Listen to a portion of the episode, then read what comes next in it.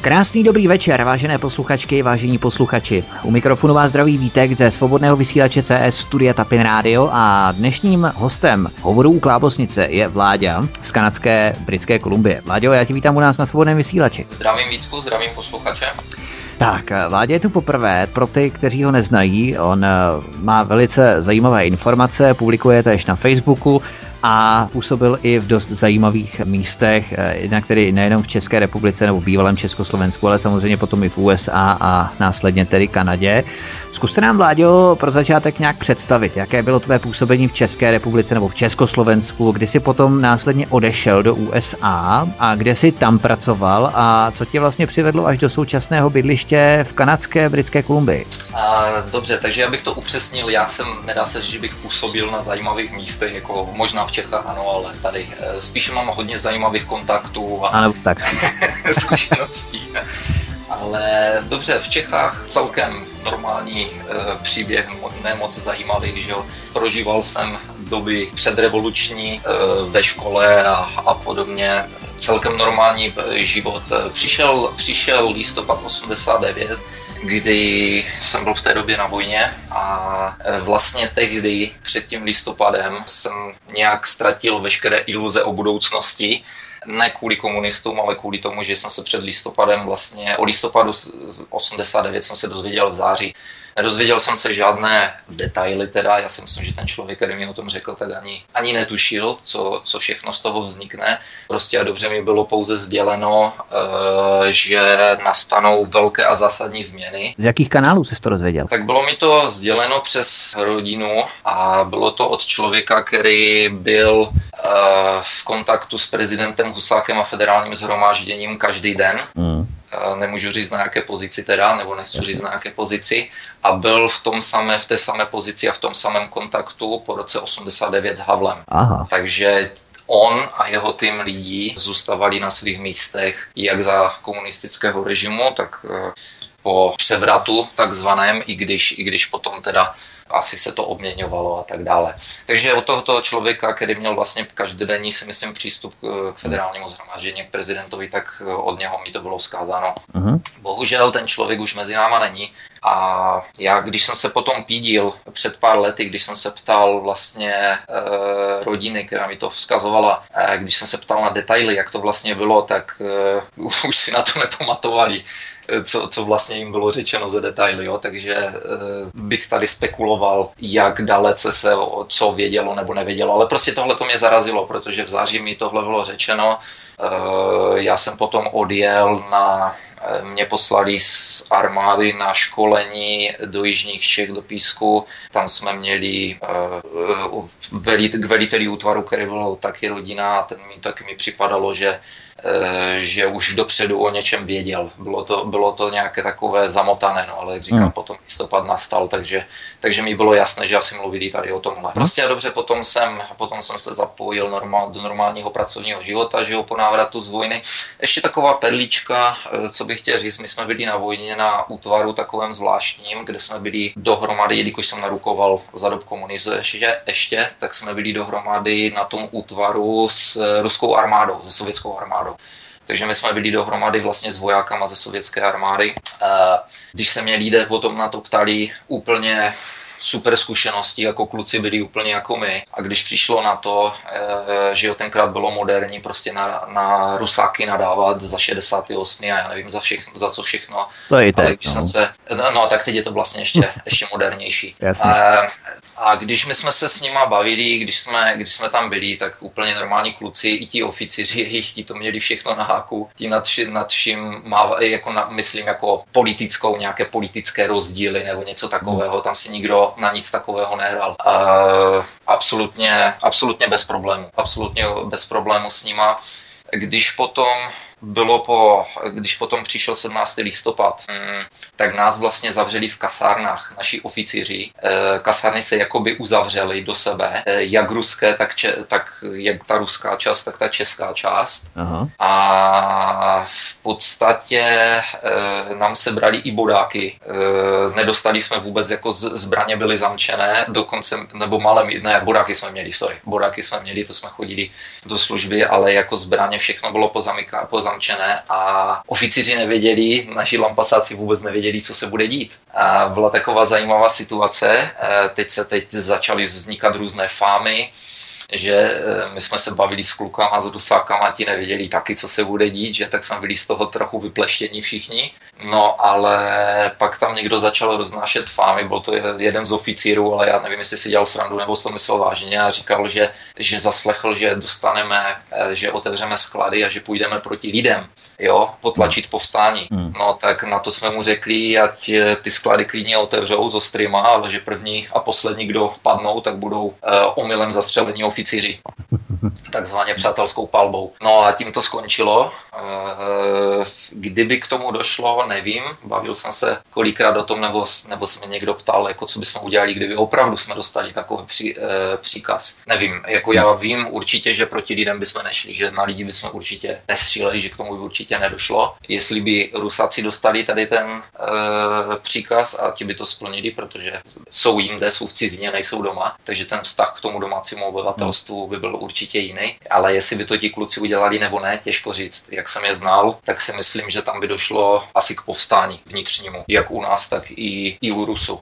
A myslíš, Vláďo, teď když uděláme trošku čáru zatím, myslíš si, že stav dnešní armády by spíše nasvědčoval tomu, že by armáda v dnešním složení a s dnešní mentalitou šla proti lidem, protože dneska se říká, že ti policejní složky, represivní složky, eh, ty jsou vlastně ve větším kontaktu s civilním obyvatelstvem, takže ty by v posledním momentu, kdyby opravdu mělo jít takzvaně do tuhejch, tak eh, oni by nešli proti lidem. Myslí, že armáda, která je v podstatě izolovanější, mají ty své kasárny, že zvá cvičení, odloučená vlastně od eh, vlastně běžného každodenního kontaktu s civilním obyvatelstvem, takže armáda v dnešním složení by šla proti lidem, pokud by to bylo potřeba, pokud by ti oficíři a velitele dali jim příkaz a dali jim ostrý náboje a prostě řekli, že teď budete potlačit povstání. Jak, jak bys to viděl třeba dneska, když bys měl srovnat eh, s rokem 89 a s rokem 2016?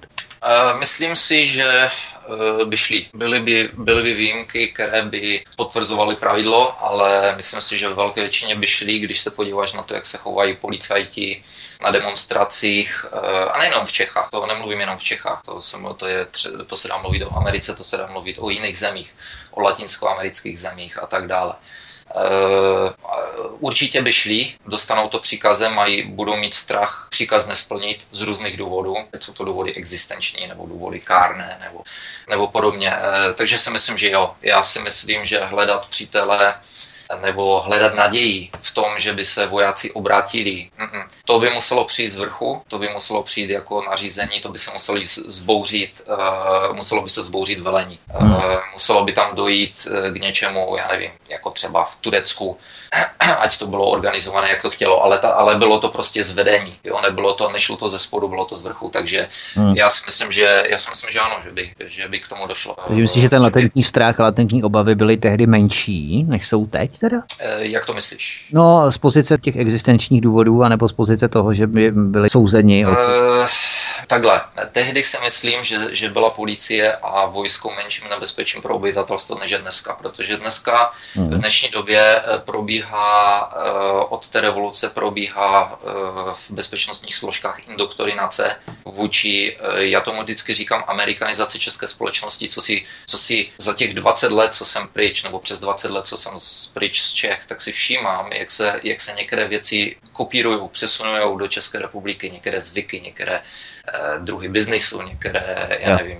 jo. Takže, takže tohle je jedna z věcí, eh, kdy jsem si všiml, že probíhá indoktrinace ozbrojených složek. A tady teda přeskočím a přejdu k té urně. Ano, ano. Uh, že přesuneme se teda do Spojených států, jo? Když se tam že, na chvíli, na chvíli odskočíme, protože tohle to má, tohle, proč si to myslím, Eh, o té indoktrinaci a o tom, o tom prostě výcviku, aby policisté a vojáci neměli jakékoliv zábrany vykonávat jakékoliv rozkazy. Eh, hmm. Takhle jsou trénovaní v Americe. Ano, a když se podívá, když člověk poslouchá různé vojáky americké, kteří jsou v Iráku, byli v Afganistánu a tak dále, z okolností některé z nich znám osobně. Někteří z nich jsou tady přímo v Kanadě, kteří utekli z Ameriky, aby nemuseli jít znovu do Iráku. Ne proto, že by byli, jak se říká, poseroutkové, ale protože vyloženě nesouhlasili s tím, čeho byli svědky a co dělají, když zjistili, co vlastně, na jakých základech tam jsou. Co chci říct, eh, krátce po revoluci jsem odešel, eh, pár roků po revoluci z České republiky. Byl jsem, byl jsem v Americe a potkal jsem se tam náhodou s jednou paní, která byla původem Češka, je z Louisiany, pracovala na Louisiana State University, Louisianská státní univerzita a uh-huh Ona zařizovala, kromě toho, že tam pracovala, ona pracovala v nějaké zajímavé pozici, do dneška jsem to nějak nepochopil, ale byla to pozice, která pracovala s, s mezinárodními studenty, ale ne s mezinárodními studenty jako s mladými, ale s dospělými pro speciální programy. A když bych měl teoretizovat a fantazírovat, tak si myslím, že to nemělo s univerzitou nic moc společného, ale spíš nějakou jinou organizaci. Ale to je jedno. Uh-huh. A e, ta, mi řek, ta mi říkala, že e, ona během hovoru, my jsme u ní, já jsem, my jsme u ní přespávali, když jsme byli v Louisianě, a během hovoru se zmínila o tom, že tam jezdí velice často policajti a že se zná s tady tím a s tady tím a podobně z Čech. A tak říkám, policajti z Čech tady to, to tu jezdí, tak ona říká, ne pracovně, ne na návštěvu. Uh, oni jezdí tady cvičit. Uh, je tady cvičí sv, uh, americký SWAT tým. To jsou ty zasahové jednotky americké. Já jsem, na to, já jsem se na to díval, říkám, co je? Říkám, naše policajty. Ona říká, jo, to jsou ty vaše zasahové jednotky, oni tam vytvářejí nové, jo. No a teď, teď, když se trochu vrátíš a zamyslíš se nad tím, co bylo krátce po revoluci, byly v Čechách nějaké bezpečnostní problémy, byly tam nějaké hrozné uh, protesty, kde by bylo třeba prostě vytvořit velice rychle nové zásahové síly. Eh, já si nemyslím, že bezpečnostní situace tohle to vyžadovala, takže jediná věc, kterou si myslím, že to byla příprava už na věci budoucí. A jak říkám, indoktrinace byla to příprava eh, tady těchto ozbrojených složek na to, aby neměli slítování, kdyby náhodou eh, lidé v Čechách se probudili z toho, do čeho bylo vržení. Byli uh-huh. vrženi. Uh-huh. Ano, nebo vržení, já to říkám asi blbě, ale kdyby náhodou se probudili z toho, že to opravdu nebylo tak sametové a tak upřímné, jak se nám to předpokládalo. Jo? Takže já si myslím, z toho důvodu si myslím, e, to je důvod číslo jedna, že by policajti ozbrojené síly neměli problémy proti lidem. Důvod číslo dvě, e, já si myslím, že ve vedení policie a vojáků a bisky už není nikdo, kdo by byl normální takzvaně, ano? protože díky své bývalé činnosti e, v Čechách, než jsem odešel, tak e, jsem se zabýval činností, kde jsem byl vlastně, e, jakoby pracoval pro policii, e, když jsem byl vlastně po pod eh, krytím eh, zapojen do, do organizované trestné činnosti. Takový undercover. Jako. S úkolem, no dá se to tak říct, uh-huh, no, s úkolem uh-huh. rozkrývání, s úkolem rozkrývání jako cizojazyčných gangů, které se tam začaly hrnout, že z Jugoslávie, z Ruska a podobně. A pak jsem odešel, pak to všechno skončilo, samozřejmě moje činnost, nicméně jsem s lidmi, s, se svými jakoby nadřízenými ve, spo, ve spojení dodnes. A co mi bylo řečeno o stavu dnešních bezpečnostních složek, e, bísky a dalších pod nima, e, není už tam jediný člověk, který by, který by byl takzvaným odborníkem na svou práci, který by opravdu, opravdu tady toto dělal, jako by z přesvědčení pár tam je, ale už jich tam není většina. A tito moji nadřízení mi řekli, že už eh, několik z nich už je v důchodu, že už vůbec přerušili veškeré kontakty s tady touto sférou, protože říkali, to, co se dneska dostalo do těch služeb, do vedení, tak to je úplný odpad a čistě zaměřené na politické, political appointments se tomu říká, nevím, jak by se to... Eh, Politická objednávka? byli tam dosazeni politickými stranama, ne na základě znalosti nebo profesionality, ale na základě ochoty nasledovat příkazy, které jsou jim dané, ať jsou jaké chcou. No, takže to jsou ty dva důvody, proč si myslíš, že ti vojáci by teda nešli teď už v rámci teda nějakého vývoje, který prodělala česká armáda po listopadu 89, takže by šla proti lidem fakticky už bez nějakých skrupulí. No, ty když jsi přišel do Ameriky, bylo to pár let po revoluci, v součinnosti s tím bychom se mohli i dotknout určité mediální manipulaci, která vlastně byla před listopadem určitého prvosignálního charakteru, to znamená, že lidé věděli, že to, co se říká, tak automaticky není pravda. Když jsi přijel do Ameriky, jak se tohle mediální ohlupování vyvíjelo od tvého příchodu tam? Všiml jsi si něčeho na první pohled, co ti rezonovalo? Aha, pozor, tak tady úplná demokracie nepůjde, nebo co ti strhlo ty růžové brýle, nebo tu iluzi o Americe, co by symbolu svobody a demokracie, protože všichni jsme tím byli takovým tím ideovým nadšením, jsme byli všichni poblouzněni. A co ti vlastně přivedlo na tu cestu, že už jsi si začal říkat, kromě teda té historky s těmi policajty, že ta Amerika není tak, tak růžová. Eh, ono to probíhalo v podstatě několik let. Eh, to moje probouzení v Americe, eh, hlavní důvod toho byl, že jsem neuměl skoro vůbec anglicky, když jsem tam přišel. Já jsem si myslel, chodil jsem samozřejmě na kurzy angličtiny v Čechách, než jsem odjížděl a tak dále. Myslel jsem, že, myslel jsem si, že mám základy. Mm. Nicméně hned po přistání v New Yorku na letišti mě z toho velice rychle vyvedli rodilí američané. Zjistil jsem, že základy nemám skoro žádné. No, když se tebe začne mi... válit nějaký nigas, že jo, a tak dále, tak to, to je no, to takže, uh, takže uh, moje začátky, takže to trvalo dlouho, než, než jsem se začal rozkoukávat. Uh, první takový jakoby kulturní šok pro mě byl, že vlastně moji první známí, američtí známí, uh, byli černoši. Jako moji úplně první známí samozřejmě byli Češi, byla česká komunita, na kterou jsem hmm. tam, do které jsem tam zapadl a tak dále, jo. A od nich jsem se doslychal jsem tam nějaké věci, že, že ono to není tak, jak si představuje každý, kdo přijde do Ameriky, jo, že tam, e, že prostě Amerika země úplných neuvěřitelných možností, že se stane z tebe milionář do 6 měsíců a když budeš chtít a podobně. První moji známí byli Černoši, bylo to v autoservisu, kde jsem měl opravit auto, dal, dával jsem se s nima do řeči, mm. no a oni viděli hned, e, že jsem prostě samozřejmě cizinec, tak ten jeden se se mnou dal do řeči, zjistil jsem, že dělal, že byl vojákem v US Air Force v americkém mm. letectvu. A byl dlouhodobě e, v Německu samozřejmě e, na základně takže mi tam vykládal o Evropě a tak dále, tak jsme se dali, tak jsme se dali do řeči v rámci mojich uh, jazykových možností. Mm. No a on mě tenkrát vlastně jakoby lenařil, ať, eh, ať okamžitě se zapíšu do armády, ať jdu do Air Force. Jo, tak, uh, no a zval mě, zval mě k sobě domů. No a tam jsem si poprvé všiml uh, takzvaného obraceného rasismu, o kterých lidé mluví, že neexistuje. Uh, on mě pozval k sobě domů, že mám přijít na párty. Uh, musím říct, že u něho v práci, kde jsem chodil, uh, on byl, on z jeho bratry byli majitele toho autoservisu a všichni, kteří tam dělali, byli černí.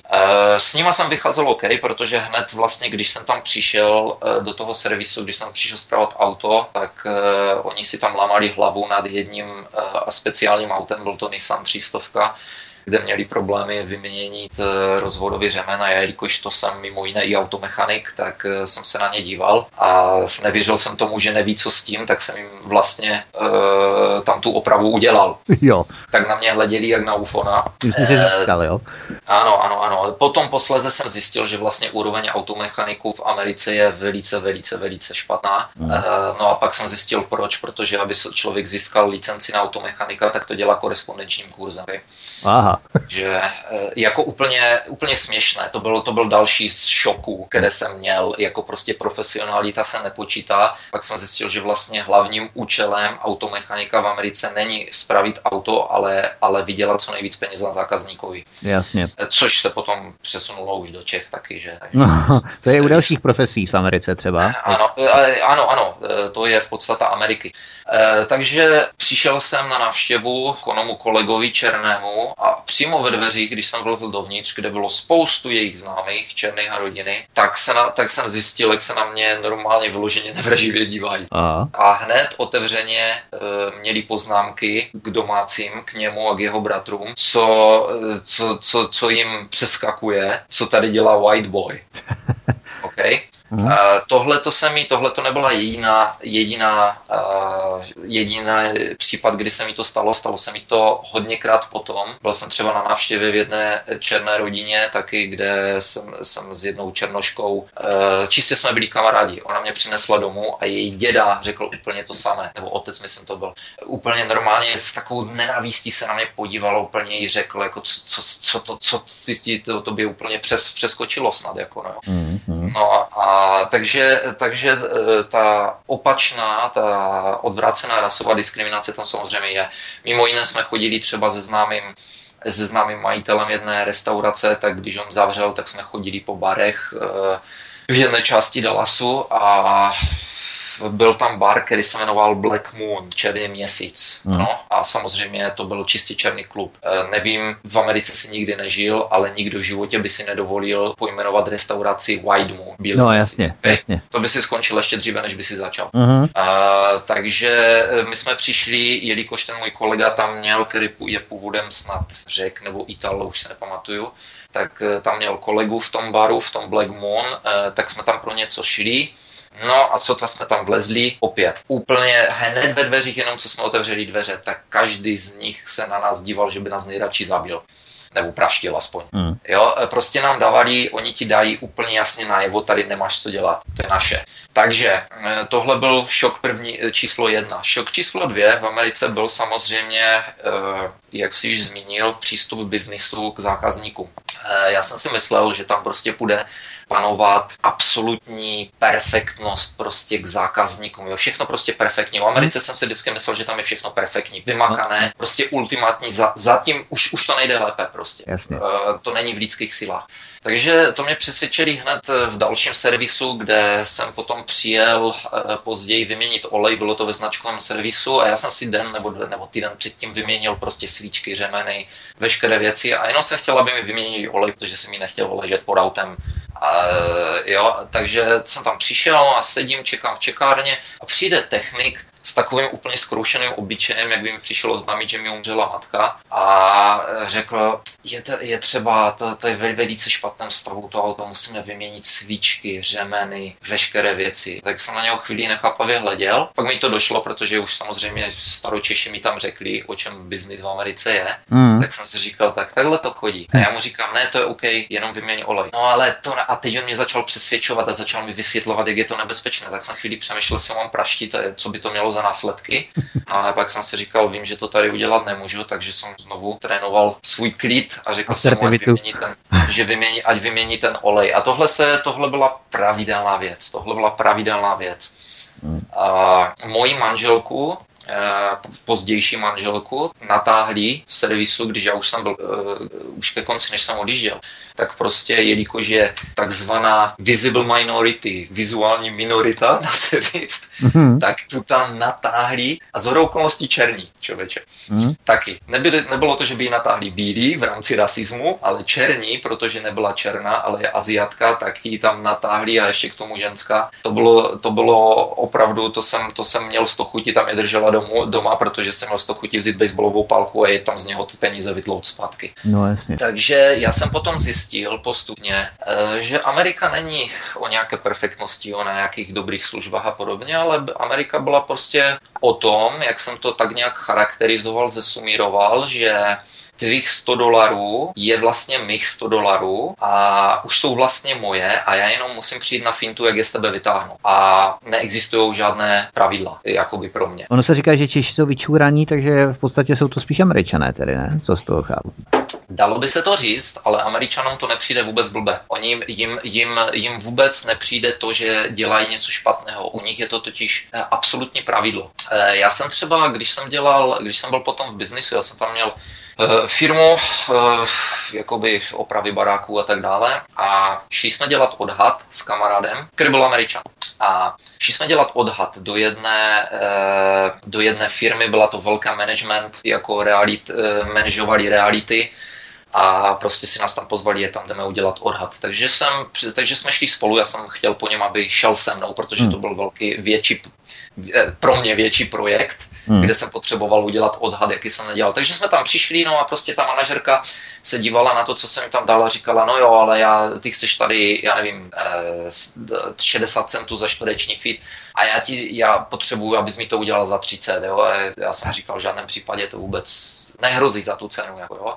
Mm, tak jo, no, tak já ti dám vědět, jestli se rozhodnu. Tak jsme odcházeli od tamtu, a on mi říká, ten američan mi říká, já jsem, jako, ty jsi úplně blbý. A já mu říkám, proč? A on říká, proč jsi neřekl, že to uděláš za těch 30, 30 centů? A já říkám, proč bych ti to říkal, ale to za 30 centů dělat nebudu. A říká, koho zajímá? Ty, ty, ty řekneš, že to uděláš, ty dostaneš ten kontrakt a naučíš 60. A já říkám, počkej, yeah. 60 psa. A on mi říká, to je úplně normální. Ona si toho třeba nevšimne a třeba ti to zaplatí a když, a když si to všimne, no tak se s ní začneš hádat. A já mu říkám, to myslíš vážně? On to byl člověk, který měl větší firmu, tu samou jak já, ale daleko větší. Mm. No očividně to takhle tam prostě chodí. A, takže to jsem si říkal, tak to ne, jako já nemám tady tu mentalitu, abych dělal biznis prostě takovýmhle způsobem, jo.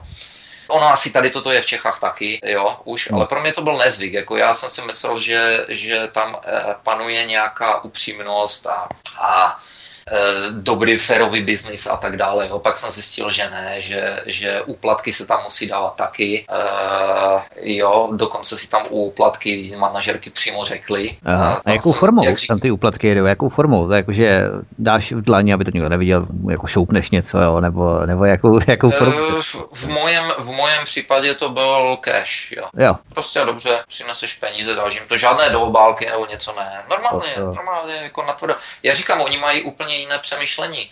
Hmm. A co my si myslíme, že je, že je špatného, co nám, co nám by bylo třeba ještě jakoby blbé, jo, e, dě, nebo dělali bychom to s nějakým pocitem viny, tak u nich v žádném případě. Mi to říkal jeden kluk dobře, říká, uh, on mi říká, to je, jak by se to přeložilo, cesta kovboju. Prostě uh, musíš udělat, uh, čeho chceš dosáhnout, tak to dosáhni jakoukoliv cenu, jakoukoliv uh, cestou. Jasně. Je úplně jedno jakou, jo, jako prostě nesmí tě vůbec nic zastavit. Kromě teda zákonu, který by tě poslal asi do basy, jako jo, ale jinak nějaké Uh, jak by se tomu řeklo, že bys měl nějaké vyčítky svědomí, nějaké uh, hodnoty, uh, jako na, na, to se tam, na to se tam moc nehraje, jako pro ty lidi je to vyloženě cizí, term, cizí výraz. Ale když bych se ještě měl vrátit k tomu obrácenému rasismu, rasismu nádoby, tak eh, jakým způsobem si myslíš, že se to vyvíjelo od příchodu Baracka Obamy, Baracka Husajna Obamy do funkce od roku 2008? Měli jsme potom eh, Ferguson, kde se vynaházela na bílé policajty, kteří eh, zastřelili jednoho černocha, který snad ukradl nějaký cigára z nějakého obchodu, nebo o co přesně šlo. No ale máme tady potom i samozřejmě další řadu případů a snaží se tady navodit dojem, jakoby bílá heterosexuální pracující třída byla vlastně vším vina. Tak jakým způsobem se tohle řeší v eh, Americe, ten rasismus na ruby eh, do dnešních dnů, když bys to měl porovnat? Zhoršuje se to, anebo ten bílý člověk, ten kult toho bílého člověka tam začíná mít ještě daleko horší pozici než před těmi 20 lety? Eh, takhle, za prvé, za Barack Obama už jsem v Americe nebyl. Já jsem odešel z Ameriky po deseti let, v 2005 zhruba, uh-huh. a pak jsem se přestěhoval do Kanady. Takže osobní zkušenosti nemám, mám to jenom z toho zbavení se s mojí rodinou tam, mm. se, se známýma a tak dále a tak dále. Jo.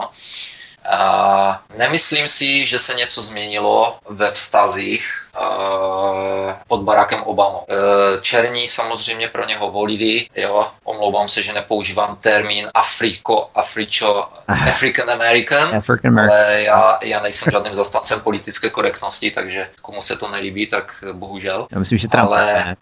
Eh, mezi, mezi, jiným, mezi jiným eh, černí nám neříkají, eh, já nevím, Evropo, Evropano-američani. Ano. Prostě nám říkají white, tra- white nebo white trash v některých případech, ok? bílý odpad. Takže, jo. takže tak. Jako bílý odpad, nevím, abychom to přeložili bílý odpad teda. Ano, ano. Takže hmm. samozřejmě, že to nejsou všechny, jo? já negeneralizuju. Jasně, jasně. Já mám spoustu známých, spoustu kamarádů ze všech ras, ok? Jelikož když člověk žije v Americe nebo v Kanadě, tak prostě se jako má známé, pokud opravdu není jako nějak, že by, že by byl, jak se říká, rasista, že by prostě neměl rád z nějakého důvodu ostatní rasy, mm. tak, tak prostě má známé kamarády ze všem, jak říkám, moje manželka je Aziatka, eh, kamarády mám všechny možné. Takže eh, eh, černí volili pro Obamu, protože byl černý.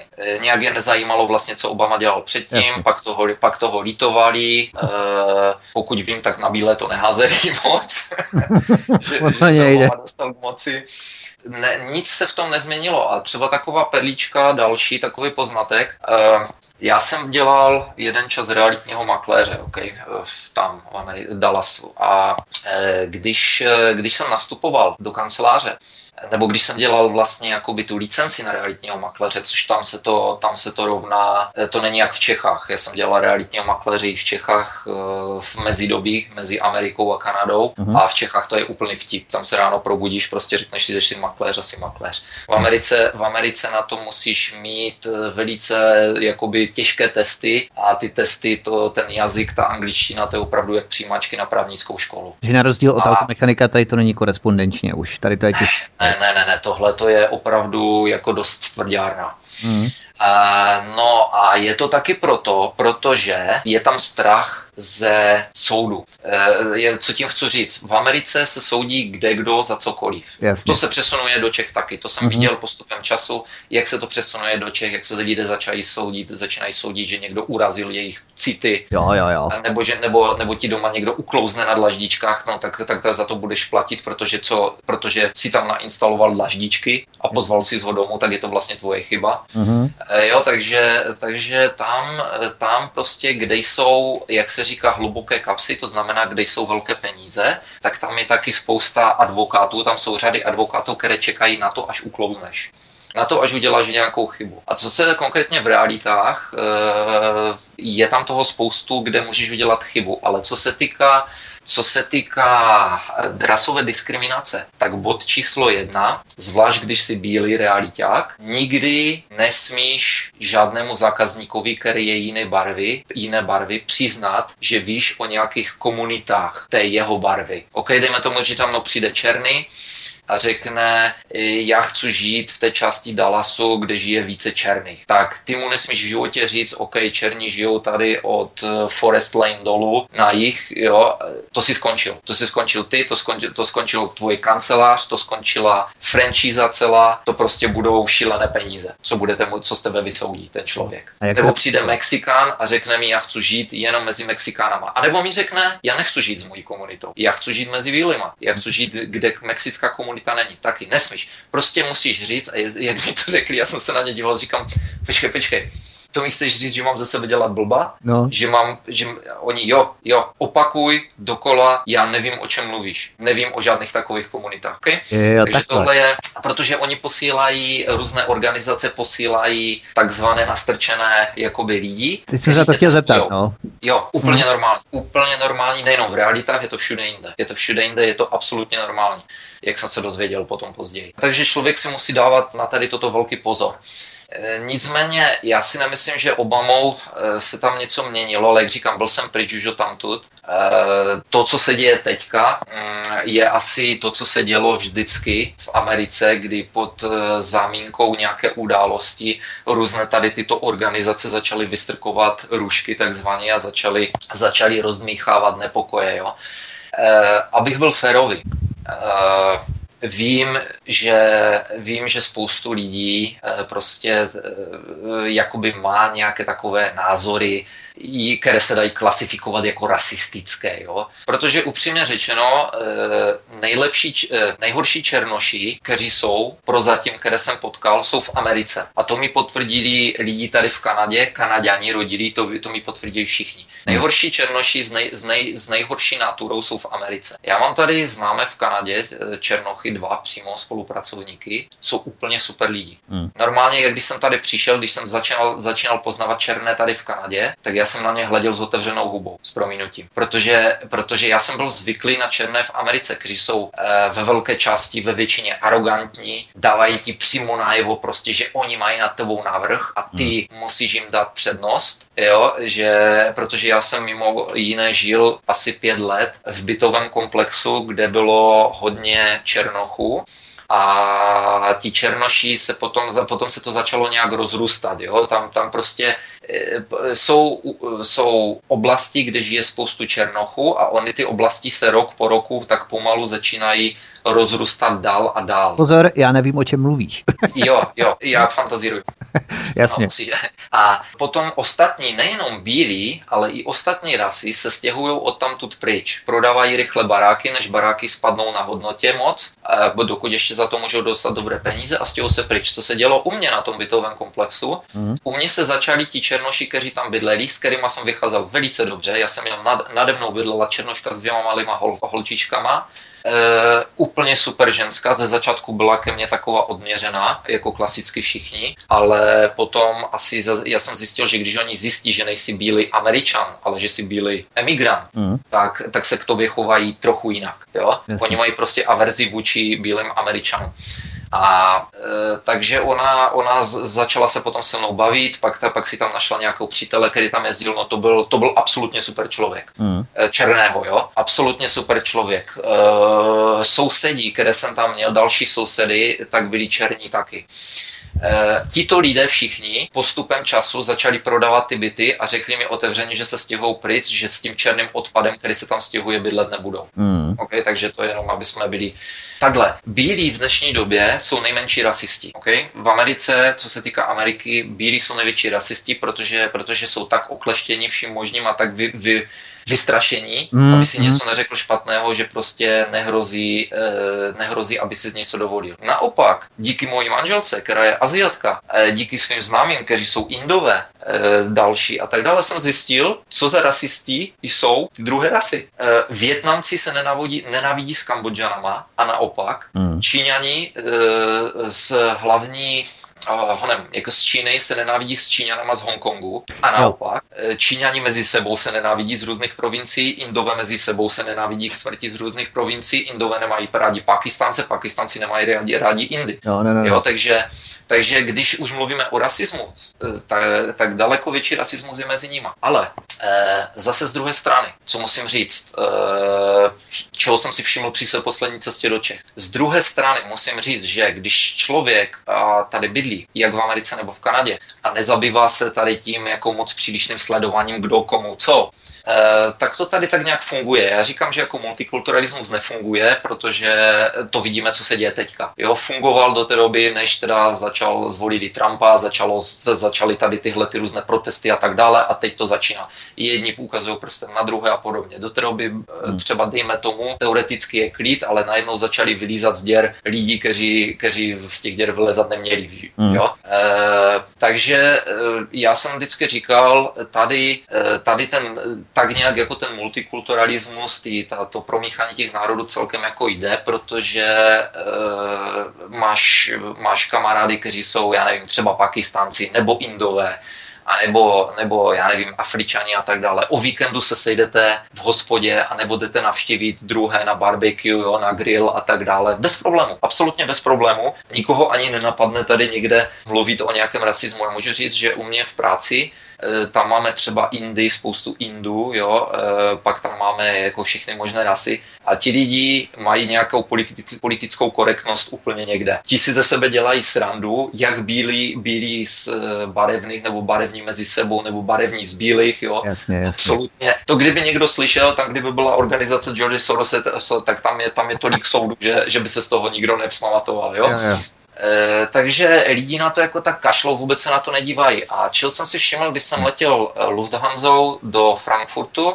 e, tak jsme přistali na letišti a jeli jsme tam těma autobusama, že potom letěma letištníma a tak dále. A já jsem se, možná to byl můj pocit, ale už jsem si to všiml hodněkrát lidí v autobuse, byli tam Němci a byli tam nějací, já si myslím, že to byli Jugoslavci nebo co to. A to je prostě na první pohled byli trošku jiní a trochu se chovali jinak, byli hlasitější a tak dále a už bylo mm. vidět tu naživost. Mm. Jo, mezi se, jenom, jenom čistě pohledama, nebo že si někdo odsedne, jo, nebo takhle. Jasně. Což, což třeba, eh, což třeba takhle. Nelíbí se mi to z jedné strany, z druhé strany lidi by se měli naučit respektu taky. E, míněno třeba z té stránky těch národností, které jsou hlasité a, a tak dále, tak by měli pochopit, že asi obtěžují jiné národnosti, které třeba mají jinou mentalitu. Jo? E, tady v Americe a v Kanadě, tady si nikdo moc na ohledu plno za respekt nějak zase jako takhle z, to, z tohohle hlediska nehraje. Eh, tady se to tak nějak ignoruje, tady, tady řvou všichni, Jasně. Eh, Nepo, nepořádek dělají všichni, takže to, takže to tu nějak jako tak do sebe vyhrála. My jsme Evropani takový úzkostliví, my jako klid chceme a tak dále, jo, jo, takže jo, jo. nevím, nevím jako co je dobře, co je špatně, já nejsem v pozici, abych to soudil, co je dobře, co je špatně, mě kolikrát štve taky, že přijdeme někde uh, k jezeru a tam jsou rodiny prostě uh, třeba Indů, dejme tomu, nebo, nebo nějakých Aziatů a ti tam prostě řvou jak by, jak by tam byli jenom oni. Jo, ale tohle samé můžou dělat i bílí. Já jsem třeba, eh, teď, já tady žiju v, v místě, kde tady je většina Číňanů. Eh, z hodou okolností tady, kde žijeme, tak tady je největší koncentrace Číňanů na celém severoamerickém kontinentu. Okay? Hmm. Takže, takže tady, já si vždycky dělám srandu, že tady jsem bílý jako já zeď. A... No, ty si totiž, Vláďo, ještě když jsme spolu mluvili někdy, nebo četovali možná před eh, několika měsíci, tak ty si to docela vtipně glosoval ohledně toho, když si cestoval tuším v Rakousku ve vlaku. A byla tam skupinka Američanů versus Evropanů. A tam právě byl vidět podstatný rozdíl mezi tím, jak se vlastně oni bavili v rámci teda ustrašenosti, ustrašenosti, úzkostlivosti těch Evropanů, aby náhodou nikoho nerušili, nebo ty amíci, kteří byli jako sebestřední, nebo jak to, jak to probíhalo? Ano, Eh, vykládal jsem to svojí manželce jako příklad, protože ta ze začátku vždycky obracela oči v slov, když jsem si na něco stěžoval. Yeah. Tak jsem mi to říkal jako příklad. Sedl jsem do vlaku, jel jsem z Vídně do vesnice vedle Vídně a byl to ten vlak, který má propojené vagóny, že? takže ho můžeš celý projít. Mm. Je celý otevřený. A sedl jsem do toho vlaku, no a teď se postupně ten vlak se začal naplňovat a bylo tam plno. No a první věc, která mě úplně zarazila, kterou jsem si hned uvědomil, že je tam ticho. Protože tady na tomhle kontinentu se ti to nestane. Tady prostě každý musí, jako každý má pocit, že, že všechny ostatní musí zajímat jeho biznis takzvaně. Jo, to znamená, jo. co má na to, jo, prostě, prostě všichni to musí slyšet, já jsem středem pozornosti. No a když máš tady těchto lidí plný autobus nebo vlak, tak eh, to je na sebe vraždu. Takže mm, první věc, co jsem slyšel, co se, čeho jsem si všiml, že tam je ticho, prostě lidi se kultivovaně bavili mezi sebou sebou. Mm-hmm. Mladí, jo, nikdo tam nevyřvával, nikdo neukazoval, ne, nedával najevo, že je plný e, to, testosteronu. Jasně. E, jo, a tak dále. A e, teď jedeme, teď jedeme dál a já najednou slyším kraval. Někde ale úplně z druhého konce vlaku. Já jsem si říkal, a, tak nějací ožralci asi nebo podobně. No a prostě ten kraval tam byl slyšet, jo, hlasité smání a, a, a holky tam nějak vyskaly nebo něco a tak dále. Jo a vlak se začal postupně vyp, vyprazňovat, no až té vesnici, kam jsem jel tak já jsem tam vystoupil, no a jdu po peronu a teď slyším ten kraval za mnou. Jsem si říkal, asi bych měl přijet do kroku, to budou nějací, ať, ať se jim vzdálím. No ale otočil jsem se a teď se na ně dívám, nechal jsem je přijít blíže a slyším angličtinu. A já se dívám a to byla rodina. To byl uh, chlap s ženskou a dvě děcka, dvě holky. Aha. Prostě ti dokázali, ti dokázali udělat rambajs v celém dlouhém vlaku, který byl plný. Uh-huh. Jo? A prostě procházel jsem tou vesnici, jsem si říkal, OK, jdu, jdu, tak už vím, kdo to je, ale jdu, jdu pryč, jako. Tak jsem přidal do kroku, šel jsem dále, já jsem byl od nich vždycky tak dvě, tři ulice popředu, ale bohužel v tom tichém, v, té tiché, v tom tichém městečku, kde jsem byl, tak prostě tam bylo slyšet všude. Takže to je takový krásný příklad, mm. jako, jak říkám, právě proto tady, tady si lidi toho moc nevšímají, jak, jak kdo někoho jakoby narušuje mu soukromí nebo tu auru jo, toho prostě, protože tady to vychování moc, na, na to se jako důraz moc neklade. Mm. Tady se klade, co jsem si všiml, tak tady se klade, prostě děti jsou učené od mala, musíš vystupovat sebevědomně, jo. musíš mluvit nahlas, uh, musíš, i když vůbec nic o tom nevíš, o čem mluvíš, tak prostě nesmíš přestat mluvit. Musíš mlet, mlet, mlet a musíš to, musíš, musíš prostě vypadat sebevědomě, musíš vypadat, že tomu rozumíš. To jsem jo, si všiml a... i v mnoha rádích, že tam jsou takové ty diskuzní pořady, že debates, discussions a tak dál, tak prostě oni tam žvaní třeba jeden člověk čtvrt minuty, rozebírá prostě nějakou opravdu marginální záležitost a prostě rozebírá to čtvrt hodiny a prostě různě to jako přežvikuje a teďka a strašně důležitě o tom mluví a prostě musíte takhle a jo a prostě čtvrt hodiny jede, jo a prostě člověk se nic nedozví z toho. Tohle je, tohle je přesně ono, o čem mluvím, tohle je v nich pěstováno od mala. E, když jsem se tady díval na školství a tak dále, tak tohle je, e, sám jsem chodil vlastně i na college v Dallasu, tak to je tady pěstováno od mlada v nich. Mm. Jsou na to pořádané olympiády, OK, debatní no, olympiády, Debatní, kde ano. čel, já jsem se na to díval taky, bylo o tom nakon, dokonce natočený film uh, a účelem, já jsem na ten film hleděl, jako já jsem si připadal, když jsem ten film do, dohlédl, tak jsem si říkal, tak já si připadám, že jsem přistal na Marsu asi. Eh, protože eh, v podstatě člověk pochopil, že účelem té debatní olympiády není nic jiného, než prostě se sebe prezentovat mm.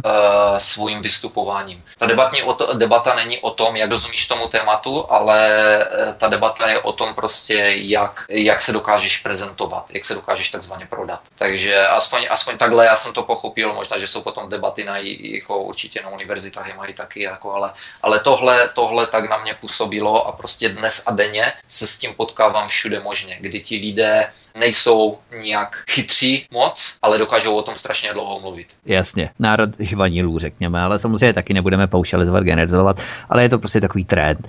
No, když jsi uh, přicestoval do Ameriky a když jsi začal poznávat Američany, jak na tebe působili, když jsi začal umět pořádně ten jazyk, mohl jsi si s nimi vyměňovat zkušenosti, dojmy, zážitky, informace. Samozřejmě ten inteligenční vzorek se mění co do lokality, vzdělání, věku a tak dále, ale kdybyste měl nějak eh, všeobecně schrnout, vymezit, tak uh, jaký, jaký dojem na tebe dělali Američané? Jako oni jsou přátelští, že jo? já taky znám dost amíků, že jo, tady v Praze, tak prostě oni jsou strašně přátelští, jako hurá, půjdem do, let's go to bar, jo, prostě pohoda. No ale potom, když eh, odjedou do Ameriky, tak potom, eh, když si s nimi vyměníme jeden, dva maily za rok, tak je to moc, jo, takže to přátelství ho hezky rychle ochládá. To znamená, že eh, to nejsou jako takový ti Češi, kteří si toho člověka tak nějak jako proťuknou trošku opatrně a potom, když opravdu se stanou přáteli, tak je to, myslím si, že pevnější přátelství, takové solidnější, jako sálet, jo, pevnější. S těmi Američany si myslím, že to je takové prchlivější, prchavější, přeletavější. Tak jak na tebe dělají dojem Američané v podobě tedy přátelství a různě jako konverzace a tak dále? Uh, jsou přátelští, ano, kamarádštější, otevřenější, uh, ale, ale dá se to generalizovat velice dobře jejich zvykem, kdy přijdete k komukoliv a zeptáte se, on se vás zeptá, how you doing, to znamená, jak se máte. On se vás na to zeptá, ale je mu to úplně jedno. Vaše odpověď je mu úplně jedno, jo, takhle bych to generalizoval. To znamená, že to... Ono se vlastně musí říct I'm fine, nemůže říct, že jste špatně, ono se musí říct I'm fine a taky je to. Uh, ano, ano, ano, to je další věc, když odpo- kdybyste uh, toho jsem si všiml spoustu Evropanů, kteří to nepochopili, Jasně. Eh, tak se snažili, eh, a i kteří tu žijou dlouhou dobu, jsem si všiml, to jsem se až zarazil, jo, poněvadž jsem zamerikanizovaný, asi. tak jsem se zarazil, když mi někdo řekl, odpověděl, a začal, a víš, ono to není, já mám takové problémy, a to jsem se okamžitě zarazil, protože ty neočekáváš něco jiného, kromě, oh, doing fine, doing fine, mm-hmm. jo, takže mě, mě samotného to kolikrát zarazilo, když se někdo začal začal, když si někdo začal jako vystěžovat. Takže eh, tak, eh, eh, takhle, američani jsou otevření, ano, jsou přátelští. Když to porovnám s Evropama, s Evropanama, tak mají třeba v některých směrech více kladu, jsou průbojnější, dá se říct, mhm. nebojí se, nebojí se do něčeho jít, což mi tak nějak jakoby vyhovovalo, ta, ta mentalita jejich. Já jsem byl, když jsem přišel do Ameriky, tak takový jakoby, i když jsem neměl s průbojností zase nějak moc velké problémy v, předtím v Čechách, Čechách, ale i tak jsem se cítil jako totálně ušlapnutý v Americe. Mm. E, a spoustu Američanů mi to taky tak řeklo, že, se, že, se, že musím jako grow up, že musíš jo. dospět, vyro, vyro, vyrostní dospěj, jako. Mm-hmm. E, takže jsou průbojnější, jsou, jsou více do, do, do, do, do různých věcí, ale Uh, ano, s kamarádstvím oni si drží zdí. V Americe byl vypěstovaný individualismus a ano, kamarádi jsme, ale odtud dotud. A uh, nepřipouštějí si nikoho k tělu. Uh, takový Takový příklad krásný by byl, když jsem byl v Americe, tak všude mají ve všech bytech a barákách mají žaluzie, okay? hmm. aspoň teda v Texasu. A kolem kteréhokoliv baráku člověk jde, žaluzie jsou pozavírané. Vždy, za jakýchkoliv okolností, jo? Většinou teda. Hmm. Když jsem se přestěhoval do Kanady, tak jsem byl v šoku, protože každý barák, kolem kterého jsem procházel, tak měl otevřené ok- žaluzie, kde člověk mohl vidět do oken. A i večer. Hmm. Bydlel jsem v baráku, kde jsem si pronajímal vrchní patro a spodní patro si pronajal Američan s rodinou. Okamžitě, jak přijel, od té doby, od toho dne byly permanentně zavřené žaluzie dole. Oni mají v sobě vybudovanou e, prostě jakoby takovou ochranu proti komukoliv, čemukoliv. E, ne, ne, ne, nedívej se, moc se ke mně nepřibližuj, moc se o mě nezajímej, protože já okamžitě dostávám podezření, že si nějaký e, psychopat, nepřítel nebo, nebo já nevím proč. E, takže moc se o mě nezajímej, neptej se mě na moc osobní otázky, e, nezajímej se moc o moje soukromí, pokud o tom nezačnu bla, e, vykládat sám, hmm. jo, a tak dále. Takže eh, člověk může dostat tady ten pocit. Ale zase musím říct, já mám zkušenosti jenom ze státem Texas, okay? jiné státy, eh, třeba v jiných státech jsou ti lidi jiné, v jiných částech, jiní, v jiných částech, v jiných částech Ameriky. On se říká i v Americe o Texasu, že je drsnější, ne? Takový don't fuck with Texas a tak dále. No, je, je to tak, dá se říct, je to takové, ale to by, jako třeba Dallas konkrétně eh, byl mix z celé Ameriky, protože Dallas je od té doby, co jsem tam byl, v tu dobu, co jsem tam přijel, tak už dávno se tam hrnuly firmy z celé, firmy z celé Ameriky, eh, protože má velice příznivé daňové podmínky pro firmy. Eh, je tam, kde se rozrůstat, je místo na stavění dál a dál a dál, rozšířování takže, takže se tam hrnuli lidi prostě z celé Ameriky. Jo. E, takže tam byl, tam, mhm. tam byl takový mix. Jako. Ale když jde člověk na uh, venkov, uh, tak tam potká třeba ty starousedlíky a tam jsem se setkal s takovým krásným příkladem taky, kteří, k, pro lidi, kteří chcou, kteří se zajímají o, tak, o rasismus takzvaný a tak dále. Jo. Hmm. Jak jsem již zmínil, moje manželka je Aziatka. Oni, oni koupili takhle na venkově, zadala jsem obchod a hned přitom koupili to od, a teď ti neřeknu, byli to tež nějací Aziati, myslím. A teď, když ten obchod otevřeli a začali tam lidi jezdit, byla to pekárna, že ty, ty donuts, jak se tomu říká v Americe, no, různé, kde, kde to, ten biznis jede hlavně ráno, tam se všichni si ždějí Eh, autama projíždějí kolem toho okinka a tam si zeberou ty různé pekařské výrobky a kafe a tak dále a jedou dál. Jo? Uh-huh, A e, když, když tam otevřeli, tak tam e, tak hodněkrát se jim stalo, že lidi přišli a řekli jim něco ve smyslu jako běžte zpátky do Číny, co tu děláte, jo? Nebo, anebo vy to velice rychle zavřete, jo? Nebo, nebo něco takového, nebo jo, vy nás budete zase okrádat jako další, kteří tady budou, eh, jo, nebo, nebo berete nám biznis, eh, berete lidem práci a podobně, jo. Mm-hmm. Takže tohle tam bylo, mi se to teda dost nelíbilo, já jsem na to hleděl, ale eh, známá věc je prostě, že jo, venkovaní jsou buraní, jako v Texasu myslím, že venkovaní jsou prostě buraní a jsou tvrdě Eh, zatížení proti cizím lidem. A ne nutně, pro, i, i když máš jinou barvu, ale prostě proti outsideru, proti Jasně. někomu. I z jiného státu, i z jiného státu Ameriky třeba. Ano, i, hmm. i když já bych byl bílý, tak na mě by se taky třeba dívali jako blbě, jo, někdy, hmm. si myslím. No, takže tohle mě zarazilo, ale jedna věc byla, uh, oni měli pravděpodobně, co jsem vydedukoval, asi dost špatnou zkušenost s někým tam, pravděpodobně nějací Aziati. Možná, že to byli právě ti, co jim prodali ten obchod. To, to, to, jsem, to už si nepamatuju, to manželka by ti mohla říct o tom více, ale, hmm. ale po krátkém čase je tam všichni milovali.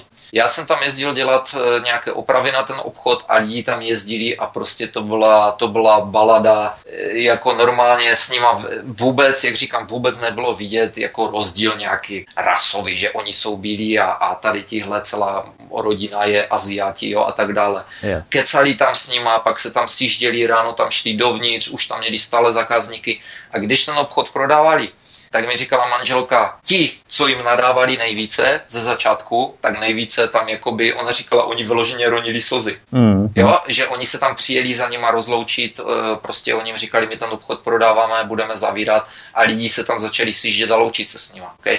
Takže eh, tady ti, i tady tihle, kteří jim nadávali eh, ze začátku, takže to je taková jenom jakoby poznámka, ať si z toho vybere mm. každý, co chce. Mm. Ty jsi se zmiňoval o tom, že si lidé nebo američané rádi drží ty stěny od sebe, nepřipouští si nikoho k tělu. To jsou teda, řekněme, mezilidské vztahy, ale jakým způsobem tohle vnímají ve směru k americké vládě, respektive k úřadům, eh, federálním úřadům. Protože měli jsme tady eh, v září 2001, 11. září a potom následně eh, byl aplikován takzvaný Patriot Act, což je vlastně balíček opatření, kde se aplikovaly, kde se používaly různé odposlechy telefonu, špiclování, e-maily, komunikace veškerá, jo, prostě bez povolení soudu. Samozřejmě oni byli pod tím dojmem, že byl veden útok na jejich zemi, že což oni vlastně nikdy fakticky, kromě teda toho Pearl Harboru, což ho nahávají, tak oni fakticky nikdy nezažili. Ale tak byli vedeni v tom, že byli šokováni, že byl veden útok na Spojené státy americké. Ale i tak pod tíhou těchto událostí, eh, myslíš, že to akceptovali nějak vřele, eh, tahle ta opatření v rámci toho Patriot Actu? Záleží o jakých skupinách Američanů se bavíme. Mám známé advokáty, kteří mi hned řekli, a já jsem to tenkrát nechápal, kteří mi hned řekli pár dnů po 11. září, jsme v háji. A říkali, říkali, skončili jsme, Amerika skončila. Amerika skončila jako Amerika a byl to konkrétně jeden advokát, který byl synem emigrantů někde z Latinské Ameriky. Hmm. A ten mi, e, proč to říkám, protože, protože tady tito lidé mají tendenci vidět víc, než rodili Američan. E, jsou schopni přemýšlet za hranice jako toho, čeho byli naučeni. Jo? Mm-hmm. E, to je všeobecná jakoby, znalost toho, že emigranti, kteří přijdou jako ta první, druhá vrsta, tak ti jsou trochu, trochu jakoby bystřejší. A ten mi říkal, my jsme skončili jako Amerika. E, to, co se bude dít, to bude okleštění jakýchkoliv našich svobod, práv, jsme v hajzlu. Takhle to řekl, jo. Mm-hmm. Ale já jsem na něho tenkrát hleděl, já jsem vůbec nevěděl, o čem mluví. Já jsem, já jsem si říkal, no, to je nějaký, on za sebe dělá nějakou, nějakého chytráka, jo, a podobně. E, normální američani, ti se semkli, e, když bylo 11. září, já jsem byl zrovna v kanceláři e, v té jedné manažerské firmy, a já jsem tam vlezl dovnitř. Já jsem odjížděl z domu vlastně, když ten první, eh, ráno jsem pustil televizi, když to první letadlo na, na, eh, letělo do té budovy a tenkrát se to se ještě nevědělo, co se děje, že a eh, říkali, no je tam kouř, hoří to a jsou tu nějaké zprávy, že tam asi možná něco letělo, ale není to potvrzené. Mm. A já mhm. říkám, jo, to tam zase nějací instalatéři v noci něco dělali a chytlo jim to, že a do rána to začalo hořet. No a pak jsem přijel vlastně do té kanceláře asi za půl hodiny a teď tam, teď tam všichni stáli před tou velkou televizí uprostřed a, a brečeli. Hmm. Já na to hledím a říkám, co se děje tady, já už se kouřilo ze dvou paneláků, že? Jak jsem se podíval na tu obrazovku, tak jsem si říkal, tady je něco divného a pak to opakovali ten záběr, jak tam naletělo to letadlo a tak dále. Takže američani se běžní, běžní lidé se semklí a e, ano, měli pocit, že bylo, že, byla, že bylo zautočeno na Ameriku, na jejich demokracii a tak dále. Semkli se a v podstatě Řekl bych, eh, ale to je jenom můj názor, že většina tady tyhle ty všechny ty Patriot Act a tak dále, že to všechno sežrala i zudíci, okay? mm-hmm. tady tyhle ty všechny věci. Ale jak říkám, eh, když jsem se bavil s lidma, kteří jsou jakoby více vzdělanější, hodně z nich prostě mělo názor úplně opačný. Nevím, jak velké procento, ale, ale normální američani ti to vzali. Ti to vzali prostě a spoustu let tady v tomhle žili, nebo nějakou dobu tady v tomhle žili, že to je jasně nutné a tak dále.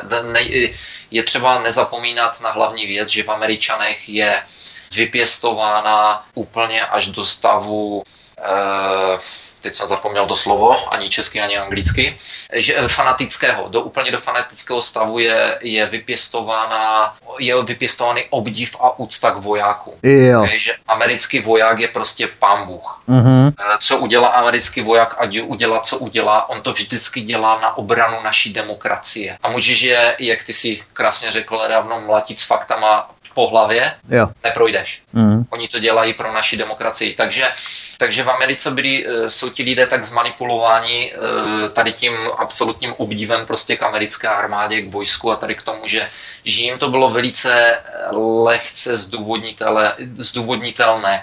To, co dělají, to děláme pro vaši obranu, to děláme naše, naše cesta života je napadena, náš způsob života je napaden, náš způsob demokracie a tak dále a tak dále. Jo? E, o tom, když, se, když jsem se začal bavit s Američany, tak jak říkám, já jsem si připadal, že jsem, že jsem přistal na jiné planetě, protože to, to lidem jako, já jsem jim nemohl vysvětlit něco jiného, nějaké pochybnosti o něčem, nebo mm-hmm. to prostě neprocházelo. A oni to byly i takové ty orgie před tou americkou vlajkou, jo, a takový ty vypjatý scény, jakože teď jsme v ohrožení, tak je to všechno pro naší vlast vlast, jo, a kdo nepůjde s námi proti Afghánistánu, anebo kdo s tím nebude souhlasit, tak vlastně není Američan a není taky náhodou on terorista, jo, a prostě to bylo úplně šílený, šílená řežba opravdu, těmi emocemi, jo, potom. Přesně jak to popisuješ, eh, v tu jednu, v to jedno období, kdy Bush vystoupil na televizi a řekl vlastně, kdo není s náma, je proti nám, to je jeho hmm. pamatná věta. A takhle se to začalo vlastně prezentovat i ve vztazích mezi lidma, když se začali bavit o politice. Ještě jedna věc, taková, která mě tam zarazila, v Americe bylo, tak, bylo takové pravidlo univerzální mezi lidma, že o politice se nemluví. Okay? Jo. Já jsem dělal moderátora jeden čas pro, uh, jsem se za, zabýval obchodováním na burze, takže jsem dělal moderátora denního obchodování jako na burze Mm. No a ten majitel té firmy e, prostě říkal, vždycky říkal všem moderátorům, ani zmínka o politice, ani náznak, jakmile někdo začne mluvit o něčem, udělá, protože s obchodováním na burze to je velice rychle, se do toho člověk zostane, že musí komentovat třeba, co se děje s ropou zrovna, kvůli čemu a tak dále, jo? A jo, jo, jo. Takže, takže to sklouzneš okamžitě do mhm. nějakého mm. politického tématu. On říká v žádném případě, v žádném případě nic takového, jo? Takže oni mají vypěstované jako o politice se nemluví. A jako jsou dobře, je, je, já bych tak jako vždycky to říkám, oni mají velice dobře, dokonale vymydlené mozky, jako tady v tomhle směru. To jsou, to hmm. byly desítky let, na, kdy se na tom pracovalo, jo. Eh, kdy je dokonale zmanipulovali. Já jsem si vždycky říkal, my jsme si mysleli, že komunisti s náma cvičí, ale tí, mm. já jsem říkal, ti by jim velice záviděli, kdyby věděli, jak se to v Americe dělalo. A myslíš, že tohle bylo uh, aplikováno nejen teda ve státních školách, ale i v soukromých školách? Ten, ten typ uh, koncepce vzdělání a vymývání mozku brain Washingtonu? Jako ta hrdost na Ameriku, ten, ten ta, ten uh, nacionalismus, dá se říct, jako tak ten je pěstovan od mala v lidech všude, ať jsou to privátní nebo, nebo státní školy. Jako jo. Mm. Tady, ten, tady tohle, já bych tam jako nějak neviděl rozdíl. Jak říkám, jediný rozdíl potom se dá udělat mezi, uh, mezi lidma, jakého stupně vzdělání dostanou, dosáhnou a jestli jsou, jak přemýšlejí, že? protože máš vysoce vzdělané lidi a jak já vždycky říkám, uh, úroveň vzdělání a postavení nemá nic, absolutně nic společného s moudrosti a inteligenci. Jo. Tak... Posloucháte svobodný vysílač CS, od mikrofonu vás zdraví Vítek ze studia Tapin Radio. Hostem dnešních hovorů u Klábosnice je Vláďa z kanadské Britské Kolumbie. My si dáme písničku, protože už jsme mluvili dost dlouho, tak abychom si trochu odpočinuli a osvěžili hlasivky. Takže po písničce se vám ozveme v další třetině tohoto pořadu, protože tento pořad je trošku delší, takže po písničce se ozveme v další třetině pořadu na svobodném vysílači. Hezký večer. Doznívá nám písnička, my vás tu opět vítáme v další části hovoru u Klábosnice, jejíž hostem je Vláďa z kanadské Britské Kolumbie. Posloucháte svobodný vysílač CS, od mikrofonu vás zdraví Vítek ze studia Tapin Radio. Vláďo, víte ještě jednou u nás. Zdravím Vítku, zdravím posluchače. Je obtížné nalezat témata nebo podněty hovoru s Američany, muži i ženami, o čem se tak většinou oni vybavují, co je zajímá, jaké jsou jejich záliby, lze to nějak taxativně vymezit, nebo je to úplně stejné jako všude, kdekoliv jinde ve světě. Uh, tedy Američané, to... nikoliv ten mix Azie, že Evropa a tak dále, skutečně ti naturalizovaní Američané. Ano, ano, uh, jejich zájmy se dají vymezit jedním slovem, sport. Já jsem uh, taky očekal, no. Já vždycky trpím, když se chci bavit o něčem jiném mm. s lidma. Vždycky, se musím, vždycky si musím najít nějakého emigranta, abych to tak řekl. E, protože, a to je absolutně normální, to, koho se zeptáš, jakýchkoliv emigrantů z jiných ras, tak ti řeknou úplně to samé. Prostě tady, když se bavím s Indama, nebo, nebo já si více rozumím s Indama nebo s Číňanama, než s klasickým bílým Kanaděnem. Nebo s klasickým rozeným Kanaděnem, ale to už může být barevný, ale musí to být, já nevím, kolika ta generace, kdy už je opravdu opravdu Kanaďan, jo, aby eh, prostě se s nima moc jako nepobavíš o něčem. Takzvané kritické myšlení, eh, jestli je to výraz v češtině, nevím, critical ano, ano, thinking je, je. se to jmenuje, tak to bylo úspěšně zabito v Americe i v Kanadě před hodně, hodně dlouhou dobou. Mm. Jo, a já jsem byl v šoku, když jsem zjistil, že se to považuje za, že se to považuje za nějakou jakoby eh, extra schopnost, zvláštní nadání jo. lidí, kteří jsou, kteří jsou někde ve vyšších na univerzitách a podobně. A jednou mi, řekla mi to dobře jedna staročeška uh, v Americe tenkrát, když jsem, se, když jsem tady na, na to si začal stěžovat, ona říkala, buď rád, když nejsi briliantní, tak aspoň mezi nima vynikneš, mezi těmi hloupými lidmi, jako takhle obrazně řečeno, jo. Takže těžko se s nima hledá eh, společná řeč. Mm. Jo, já můžu říct, že s těma, s kterými jsem dlouhodobě známý, Eh, lidí, které znám spoustu, spoustu let, rodilých Američanů, těch pravých jako tvrdých Američanů a Kanaďanů, hmm. tak mi trvalo delší dobu, než eh, jsme spolu našli společnou řeč a to jenom eh, díky tomu, že vlastně oni jsou, zase tady se vracíme k tomu, že oni jsou takový jakoby přátelští a, a hodně věcí jako nechají projít a tak dále a že se nenaštvou. Jo, oni mě brali prostě, oni to berou tak, jako že o, emigrant a on si stěžuje furt na něco nebo, nebo, hmm. nebo má na to jiný názor a nechávají to tak. Ale postupem času zjistili, když jsem jim takzvaně nasazoval brouky do hlavy e, na různé témata, tak začali zjišťovat, že vlastně jsem měl pravdu ve spoustě věcech. A spoustu z nich potom jsem viděl ten obrat, kdy se začali zajímat najednou o tady ty různé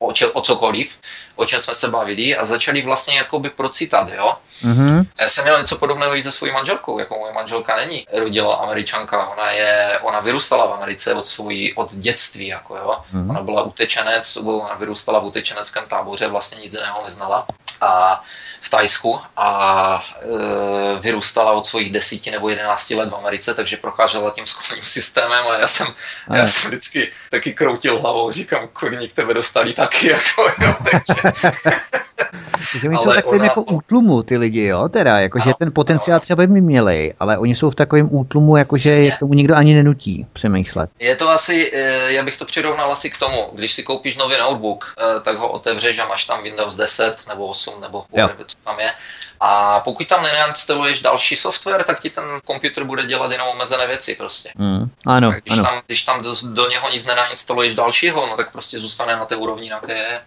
Ono to dost, myslím si, že je i propojené s těmi zábavními médii, ne? Jak se třeba televize, noviny, anebo hlavně rádio. Co tam třeba je za programy v Americe třeba? Ty jsi to taky Absolut, popisoval? Absolutně pravda a to je to, z čeho vždycky rostu úplně. Uh, tady máme třeba, já nevím, když si pustím svoji televizi, tady tu kabelovou, tak tam, má, tam je 500 programů a jak jsem již dříve zmínil, hmm. z toho jenom tři se dají sledovat bez hrozby trvalého poškození mozku. A to je na těch 497 programech, co tam je? Sport eh, eh, Přes polovinu programu nebo polovina programu vždycky je sport. Jo, to jsou, to jsou eh, programy prostě z různých měst a teď je to NFL, hokej a ho, různé lígy, různé lígy amerického fotbalu, různé lígy hokeje, různé lígy uh, baseballu jo, oni mají všechny možné, já to vůbec nesleduju, takže já ti nemůžu říct no, prostě jasně. tomu odpor, už jenom, už jenom z tady tohohle principu. Tak, jo. Uh, takže to je jenom sport. S Američanem se můžeš o sportu bavit do konce života. Absolutně bez problémů. Hmm. Uh, kdybyste, by, kdybyste byli zavření, kdyby si spadl s Američanem na pustý ostrov a tam jste žili do konce svých let, tak, uh, tak o sportu nikdy to téma nevy, ne, nevyprchá, jako jo. Vždycky se bude o čem bavit. V té televizi nějaké naučné programy, jak my jsme byli zvyklí z Čech, kdy, kdy v Čechách prostě jsou dokumentární filmy, zajímavosti nějaké ze světa a tak dále. To je na programech asi uh, History Channel, Discovery Channel, které jsou tady a ty programy jedou furt dokola, je to jejich omezené množství a jedou furt dokola a jsou furt o tom samém. Aha. Uh, cestovní pořady o cestách po světě. Eh, z toho jsem byl úplně na švestku taky, protože takový typ pořadu, jako jsme měli v Čechách, kdy, kdy nás provádějí něčím a toho moderátora vlastně neuslyšíte, ale jenom uvidíte na té obrazovce. Eh, teda neuvi, sorry, neuvidíte, ale jenom uslyšíte, jo? Uh-huh. Tak tady jsem si všiml už kdysi dávno, se začaly eh, dělat cestovní pořady tím stylem, že na té obrazovce byl neustále ten moderátor, neustále ten člověk. Jasně. Ten, ten záběr byl pořád na toho člověka a to se člověk jako vyloženě musel obrazně řečeno dívat furt naklánět a dívat se mu přes rameno, aby viděl něco opravdu z toho, o čem on mluví. Takový show spíš, než, než eh, jako na... Eh, je, to, je to dané s tím, si myslím. Já jsem totiž viděl spoustu, protože já jsem do cestování, jako mě to strašně zajímá. Mm. A viděl jsem spoustu videí, které natáčeli lidi, kteří se chtěli dostat tady do toho biznisu, jako že chcou, že chcou vydělávat na tom peníze, že budou jezdit po světě a natáčet videa. Jo? a ti lidi eh, začali prostě dělat různé opičky na těch kamerách, na té kameře, jo, a začali, a začali si dělat srandu z něčeho, jo, prostě chovat se takovým stylem a e, s takovým stylem, že no my jsme, my jsme jako z té země dokonalosti a podívejte se na ně, jak jsou pozadu, jo, nebo, jo, jo, jo. A nebo, jo, a nebo něco v tom stylu, jako takhle bych to obrazně řekl, jo, že prostě tak nějak jakoby zhazujou vždycky něco, ale dělají prostě takové opíčky, takové blbosti na té kameře, aby zaujali zaujali. Oni. Ono to není o tom, o co natačí, ale ono je to o nich. Uh-huh. A ona to je taky jako mentalita, že tady je mentalita prostě prodat samého sebe e, jakýmkoliv způsobem, aby se někam jakoby dostal. Jo? Takže tyhle ty cestopisné pořady, naučné pořady, to je prostě velice k pláči. To tady prostě, ne, nedá se to vůbec srovnat s tím, co si pamatuju z české televize, z našich programů a i, i teďka to tam pořád máme, jo? když mm. pominu ty stupidní show, které jsou vlastně všechno americkým vzor, uh, Kraus a, a já Jasně. nevím, ty různé nekonečné seriály, tak de, de, ještě dejme tomu nekonečné seriály, různé ty talk shows a takové věci, to je, jak říkám, to je zase klasicky amerikanizace české společnosti, to je ten průnik toho, kdy oni zjistili, že dej, jak se to říkalo, že dej chudému lidu zábavu nebo něco, chleba ano. zábavu, tak něco takové. Totiž to je takový to have fun, have fun ve škole, have fun, když se chceš vzdělávat seriózně, tak musíš vytrpět. To tady taky jsou nějaké takové formáty na Českém rozhlase Plus, uh, tomu říkám veselý vědci, jo, protože tam jsou vždycky nějaké docela zajímavé věci, ale oni tam prostě do toho mají takové jako hlášky, rádoby legrační, jo, nebo si začínají z toho dělat legraci, co oni doma a tak dále, jo, a prostě myslí si, že to je strašně vtipný. Jo, a mě to potom leze tak na nervy, že já to prostě musím vypnout, protože jako člověk by se i třeba něco dozvěděl, ale tím, jak oni to prokládají těmi různými jako floskulemi, takovými jako rádi vtipnými gegy, jo, a tak dál, tak prostě člověku to leze opravdu na nervy. Jo, a přesně to je to, co jak si říkala, možná i to show těch lidí, jak si o tom mluvil, tak to je něco podobného, jako třeba dávají hodně, jak přežít v přírodě a různé variace, jako jak přežít v přírodě. A vždycky tam nějaký týpek, nějaký frajer, který je tam ve volné přírodě. Jo, a všechno je to taky víceméně o tom člověku. Jo, prostě pro lidi, kteří žijou v nějakým urbanisticky vyspělém centru, supermoderním městu, pravděpodobně asi nikde nebudou se vyskytovat v nějaké větší přírodě a je to strašně moderní na to čučet. Ano, to je všechny programy jsou v podstatě nejsou žádné originální programy vymyšlené někým v Čechách, to jsou všechno převzaté americké uh, mm-hmm. verze uh, všech tady těch show. Já když vidím, co jsou nějak, když omylem zahlídnu něco, nějaké tady tyhle ty show v české televizi, tak vždycky vím úplně přesně, podle které americké show to bylo okopírované. Jo? Aha, aha. Podněty k těm show. To je, říkám znovu, já vždycky mluvím, lidi si o mě myslí, že jsem blázen asi kolikrát, v Čechách, ale já vždycky komentuju všechno amerikanizace společnosti, tak vždycky vidím, jak se usmějou a asi si poklepou na hlavu zároveň, ale, ale prostě je to tak, vidím vždycky ty, uh, vidím, vidím ten příklad, odkud byl sebrán. Jako. Mm. Takže v těch médiích, těmi médií, ano, samozřejmě je tam, uh, jim tam ty mozky mydlí tady tímhle dlouhou dobu. Eh, je to dané taky tím, že, že pravdu se člověk z těch médií nedozví. Z hodou okolností včera jsem měl rozhovor se svými známými staročechy v Dallasu, kteří odešli v 68. z České republiky. Mm. A tak já jim říkám staročeši, protože jsou to všichni generace mojich rodičů. Že?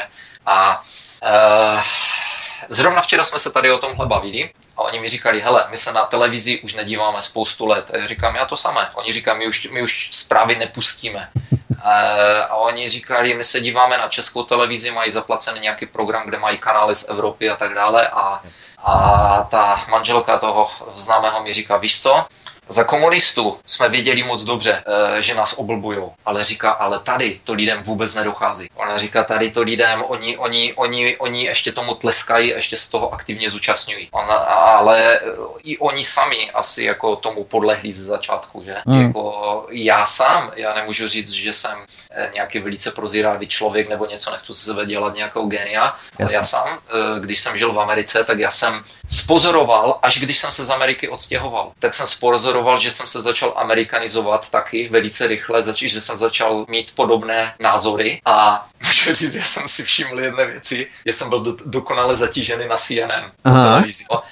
ale to bylo asi tím, že jsem se odstěhoval z Ameriky, ale jako prostě duší jsem byl ještě pořád tam, tak jsem furt sledoval, co se tam děje, ale já jsem dokázal na tu CNN hledět celý den. Mm-hmm. A já mhm. potom jsem, potom jsem se zamyslel, jsem si říkal, ty brďo, mi, mi asi země se začal stávat Američan za ty roky asi opravdu. Yes. A řeklo mi to spoustu lidí, že jsem začal mít prostě takové jakoby jinčích trochu chování a podobně. Jo? Takže... No, já jsem četl na internetu nějaká komunita česká, nevím teďka v jakém státě to přímo bylo, a oni taky se chlubili tím, že vlastně chodí na nějaké republikánské slezeny, co oni tam mají, jo, a prostě, že fandí tomu Bushovi, ještě to bylo za Bushovy éry, s těmi Američany, jo, prostě nadávají na ty Evropany, jak nechtějí prostě jít do těch válek v tom Afgáči a v tom Iráku, no, no, no. a tak dál. Jo, a taky se tím jako chlubili, že, že prostě tohle to absolvujou a že je to vlastně všechno cool a tak dál, jo. Tohle je klasická věc, tohle jsem si všiml jak v české komunitě, tak v kterékoliv jiné emigrantské komunitě, protože já mluvím velice dobře polsky a mluvil jsem i dobře rusky. Takže jsem byl ve spojení s komunitama různýma, uh-huh. s, polskou, s polskou ve velkém a,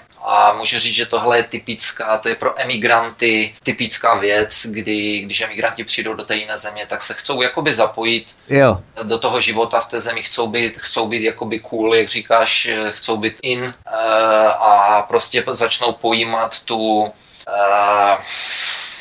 to, to, to myšlení a tu hmm. myšlenku toho vůbec všeho ostatního. Já znám spoustu o něch staročechů, a nebo i mladých, jako i moje generace, nebo mladších teda, eh, kteří se přistěhovali do Ameriky, okamžitě nasákli tady tím a prostě nevidím vlevo vpravo no. oči na klapkách a jenom Amerika a jenom to a dejte jim to, jo, a my všem ukážeme a my jsme policajti světa a tak dále. Bez Nejlepší, když přijdou potom do Čech, tak jako hey, how are you, jak se máš, jo, prostě mají ten accent, heavy American accent a prostě snaží se jako každému dát najevo, ale ty magore, ty tady jsi někde v nějakém zapecí tady v Čechách, my jsme přijeli z té Ameriky, jo. tak na tyhle lidi jsem vyloženě vysazený, na ty jsem alergický no. a vždycky, vždycky z začátku jsem se smál a malým jsem se už kolikrát naštval, když mi někdo říká, jak dlouho jsi pryč? Říkám přes 20 let a ty mluvíš pěkně česky. tak, se, tak mě to z toho mě chce vždycky trefit. Ale já vím, proč to je, protože ano, osobně znám takovéhle lidi, kteří tam jsou. Dokonce, když jsem byl v Americe, já nevím, asi rok, tak uh, přijela tam jedna holka, za ní tam jezdil jeden můj kamarád do Čech, tak ona, on ji přitáhl z Čech jako potom a ona mi říká, ona mi říká, ty prosím tě, jak on mluví anglicky, se mě ptá. E, protože jí začalo být div, divné, že on mi vždycky volal a já jsem mu musel vyřizovat něco po telefonu a tak dále. A přitom mm. on byl v Americe déle než já, že? Mm. A já, já říká, ona říká, tak jak je on na tom s angličtinou? A říkám, tak asi tak, jak já ze svahilštinou. Mm. A ona říká, no protože on byl v Čechách a když za mnou přijel, tak on prostě nemluvil česky. On, on si nemohl rozpomenout na české slova. Takže to hrál samozřejmě. Yes. Uh, to, jsou, to jsou lidi, to je něco jak Ivana Trumpová, uh, to jsou lidi, kteří se ještě nenaučili anglicky a už zapomněli česky. Takže to jsou, to jsou nešťastní lidé, jo? Nebo, nebo ten tenista, um, který, byl, po, který po šesti měsících v Americe zapomněl uh, Lendl, Ivan Lendl. Lendl, Lendl. Mm, sport no. je sport, jo. Uh, ano, o Ivane Trumpové to vím, protože Ivana Trumpová, já jsem ji sledoval z nějakého důvodu, před náhodou jsem ji viděl někde, um, v něco někde tady kvákala v Americe na nějakém, na nějakém tom, takže jsem úroveň její angličtiny viděl Aha. a potom jsem ji viděl na nějaké mis v Čechách, nějaký záznam byl a tam, tam se nemohla, do, jako jak já říkám, vyblít česky. Jo. Mm. Takže to je přesně ten, jak říkám, ještě se nenaučil eh, člověk anglicky, už zapomněl česky, takže to je hrozné neštěstí. A ještě se vraťme do roku 2005, kdy jsi odcestoval ze Spojených států, začal si žít v Kanadě. A proč to bylo? Bylo to z nějakých biznisových důvodů, anebo už ti Amerika začala lézt krkem, jak se říká. A když si tam potom přijel, tak eh, jakým způsobem si se zžíval s Kanadou? Protože tady Evropanům eh, poměrně dost unikají nějaké zásadní rozdíly mezi Spojenými státy a Kanadou. Mnohdy tu nejsou vnímány ani nějaké zásadní kontrasty, rozdíly, takže kdyby si měl vypíchnout nějakých pár zásadních rozdílů mezi Spojenými státy a Kanadou, tak jaké by to byly? OK, eh, takže první, k té první otázce, proč jsem odjel z Ameriky, bylo to proto, protože e, mi americké emigrační e, kompletně zmršilo papíry, e, moji zelenou kartu. E, oni mi ztratili, já jsem měl dvě žádosti o zelenou kartu, celé roky jsem na ní čekal, prodlužovali mi pracovní povolení, rok od roku pořád mi říkali, všechno je v řízení, e, jako pak jsem už po 8 letech, už jsem toho měl dost, e, sebral jsem si sebou advokáta a pak se zjistilo, že vlastně oni, že nemají žádné údaje o mě, oni ztratili úplně všechno, ztratil jsem si i z počítače, hmm. v podstatě jsem teoreticky ne, neexistoval jsem, ale každý rok mi dali pracovní prodloužení jenom proto, aby se mě zbavili, aby to ten onen úředník na tom úřadě nemusel řešit. Hmm. Jo, tak, mi, tak, tak si něco vymyslel, do počítače tam nalhal a, a dal mi na základě toho pracovní povolení. A, takže já jsem potom se musel s nima soudit asi dva roky s emigračním v podstatě, nebo s americkou vládou, nebo jak se to člověk veme a mm. stalo mě to velké peníze a začalo mě to už tak dožírat, když jsem viděl, e, že kde jaký ilegál, který přijde jo. hranici, přeprave, tak tam dostane, tak tam může zůstat, nic se mu nestane, spoustu z nich dostávalo zelené karty ale se mnou se u toho soudu bavil ze začátku ten soudce, jak bych byl nějaký terorista. Mm. A až jsem se potom jakoby e, nerozohnil, ale řekl jsem mu, že, že mi to připadá velice zajímavé, že kde kdo, kde kdo, kdo nepřináší Americe žádný při, e, žádný přínos, mm-hmm. takže tam může zůstat, ale člověk, který tam má dvě firmy, který zaměstnává lidi a dva biznesy, který zaměstnává lidi a podobně, tak to je problém, který neměl nikdy problém se zákonem a tak dále. Takže to je možná proto, že si ty peníze měl, že jo, protože ti uh, wet bags, jak se jim říká, mokré hřbety, že jo, jak přeplávají Mexikáni a tak dále, tak ty, peníze nemají, takže na, na nich si nikdo nic nevezme, že jo. Ty si peníze měl, protože jsi měl ty dva biznesy. Ne, ne? ne je, to, je to čistě z jednoduchého důvodu, eh, je to moje teorie, ale v podstatě podložena spousty příkladů a potvrdili mi to i emigrační advokáti. Je to čistě na tom, že na nás, kteří, kteří se řídíme zákony, kteří akceptujeme zákony, kteří, kteří respektujeme zákony, emigrační a tak dále, tak na nás si dělají eh, emigrační takzvané statistiky. Podívejte se, my jsme vrátili tolik a tolik lidí, tak my děláme svoji práci. Na Takhle. ilegálních emigrantech, na uh, generalizuju to Mexikánech, všem my říkáme Mexikáni, ale oni můžou být od někud jinou z no, uh, na ty vyhazovat nechcou, ty chcou vyhazovat jenom teoreticky, což jsem později pochopil, protože uh, oni jsou hybná síla americké ekonomie. Mm. Okay? To, jsou, to jsou ti dělníci, kteří tam, kteří tam budou dělat. Uh, ten soudce potom, uh, když jsem se soudil s tím governmentem, tak ten soudce mi potom řekl, že a něco v tom smyslu, že já vím, že jsi jako chytrý člověk a že to, ale, ale a otočil se k zástupci toho emigračnímu a začal na ně hřímat, že absolutně neví, co tam dělají, že, že, že mám pravdu, že to, co se děje, takže neúnosné, no ale pak se zautočil zase na mě a říkal, ale bohužel já nemám žádnou pravomoc v tomto systému, mm. ti ze svojí vůle, uh, uh, jak bych to řekl, že ze svojí vůle prostě přepsat nebo override tento rozhodnutí toho emigračního. Mm-hmm. I když jo? je soudce, takže vlastně soudí, ale nemůže až tam nahoru takhle nemůže. Ano. E, takže, takže já jsem se potom naštval a já jsem říkal, řekl jsem manželce, tenkrát jsme ještě nebyli svoji, a říkám, víš co, já už toho mám plné zuby, uh, všeho, já jedu zpátky do Čech a říkám, hmm. ty potom přiletíš za mnou a já hmm. říkám, já už, my už můžeme Amerika polivit čos. A takže na základě toho jsem odjel, no ale pak, pak se nějak měnila situace, nějak jsem si po těch eh, letech v Čechách nemohl zvyknout, byl to pro mě šok kulturní. A navíc ještě, když jsem tam přijel teda, tak, eh, tak když jsem viděl vlastně všechny ty pozavírané firmy, rozebrané, Jo. Když jsem projížděl tu republiku, tak já jsem normálně si připadal, že jsem přijel uh, do válečné zóny, kdy jedna fabrika za druhou zavřená, zničená, zlikvidovaná, lidí bez práce, uh, uh, podvodníci měli zelenou, uh, korupčníci a tak dále, že? To Pak bylo těsně vlastně... postupu do Evropské unie, že jo, 2-5 rok, ne? Pravděpodobně, nejsem si hmm. jistý. A když jsem potom měl možnost potkat, poznat lidi, některé, kteří byli ve vládě české, a když jsem, když jsem začal zjišťovat, jak to tam vlastně chodí, no tak to byl podnět, eh, že jsem velice rychle dával papíry hmm. o přestěhování se do Kanady. Já tě jenom přeruším ještě před tou Kanadou vládě, jak se k tobě chovali Češi, třeba i bývalí známí a tak dále, když jsi přijel, měli takový ten eh, pocit, že jo, on přijel teda z té Ameriky, tak bude asi v balíku a prostě snažili se tě nějakým způsobem opískovat.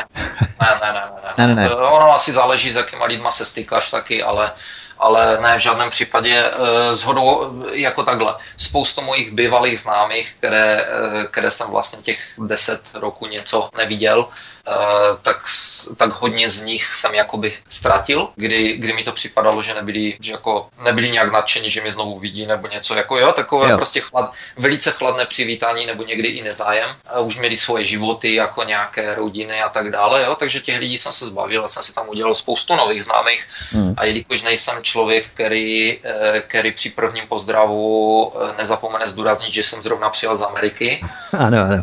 tak, tak jako jsem neměl problém, na mě to lidi naopak poznali někdy, že mi řekli, že mu tam, jednou se mě zeptala nějaká holka, říkala, ty, ty jsi žil v Anglii, že, další dobu? Já říkám, ne, proč? A říkal, ty, ty normálně mluvíš a normálně úplně zlehka tam vmeteš anglické slovo, jak by se nechumelilo. Mm-hmm. A říkám, vážně? A říkám, to jsem si nevšiml, ale říkám, ne, ne, ne. Takže, takže já jsem s tady těma lidma, jako s tady těma věcma neměl problémy, jak říkám, jsem alergicky na lidi, kteří tohle to dělají, kteří, kteří každému hned dávají najevo, že prostě přijeli z ciziny, ať z Ameriky nebo odkudkoliv, nebo z Anglie. Jasně. Takže na tyhle ty lidi já jsem velmi, velmi alergický, jako, takže já jsem nikdy takovéhle problémy s nikým neměl. A když teda půjdeme k té Kanadě, jakým způsobem probíhá proces eh, ohledně imigračního pobytu? Protože o Kanadě se říká, že berou jenom nějaké procento žadatelů, že si takzvaně vybírají mozky, to znamená, že na eh, několik, řekněme, inteligenčně nadprůměrných v oblasti tedy určitých profesí, které oni zrovna potřebují, tak eh, berou potom ty méně profesionálně zdatné nebo manuálně pracující obyvatele nebo manuálně pracující žádatele. Tak jak to bylo s Kanadou vlastně? Jak jsi se tam dostával? Bylo to jednoduché? Eh, pro mě v podstatě jo, protože já jsem si, eh, já jsem šel přes program pro eh, jako tady ty skilled immigrant, to znamená, že máš nějaké už schopnosti, znalosti, zkušenosti v určitých oborech, které byly žádané. Uh-huh.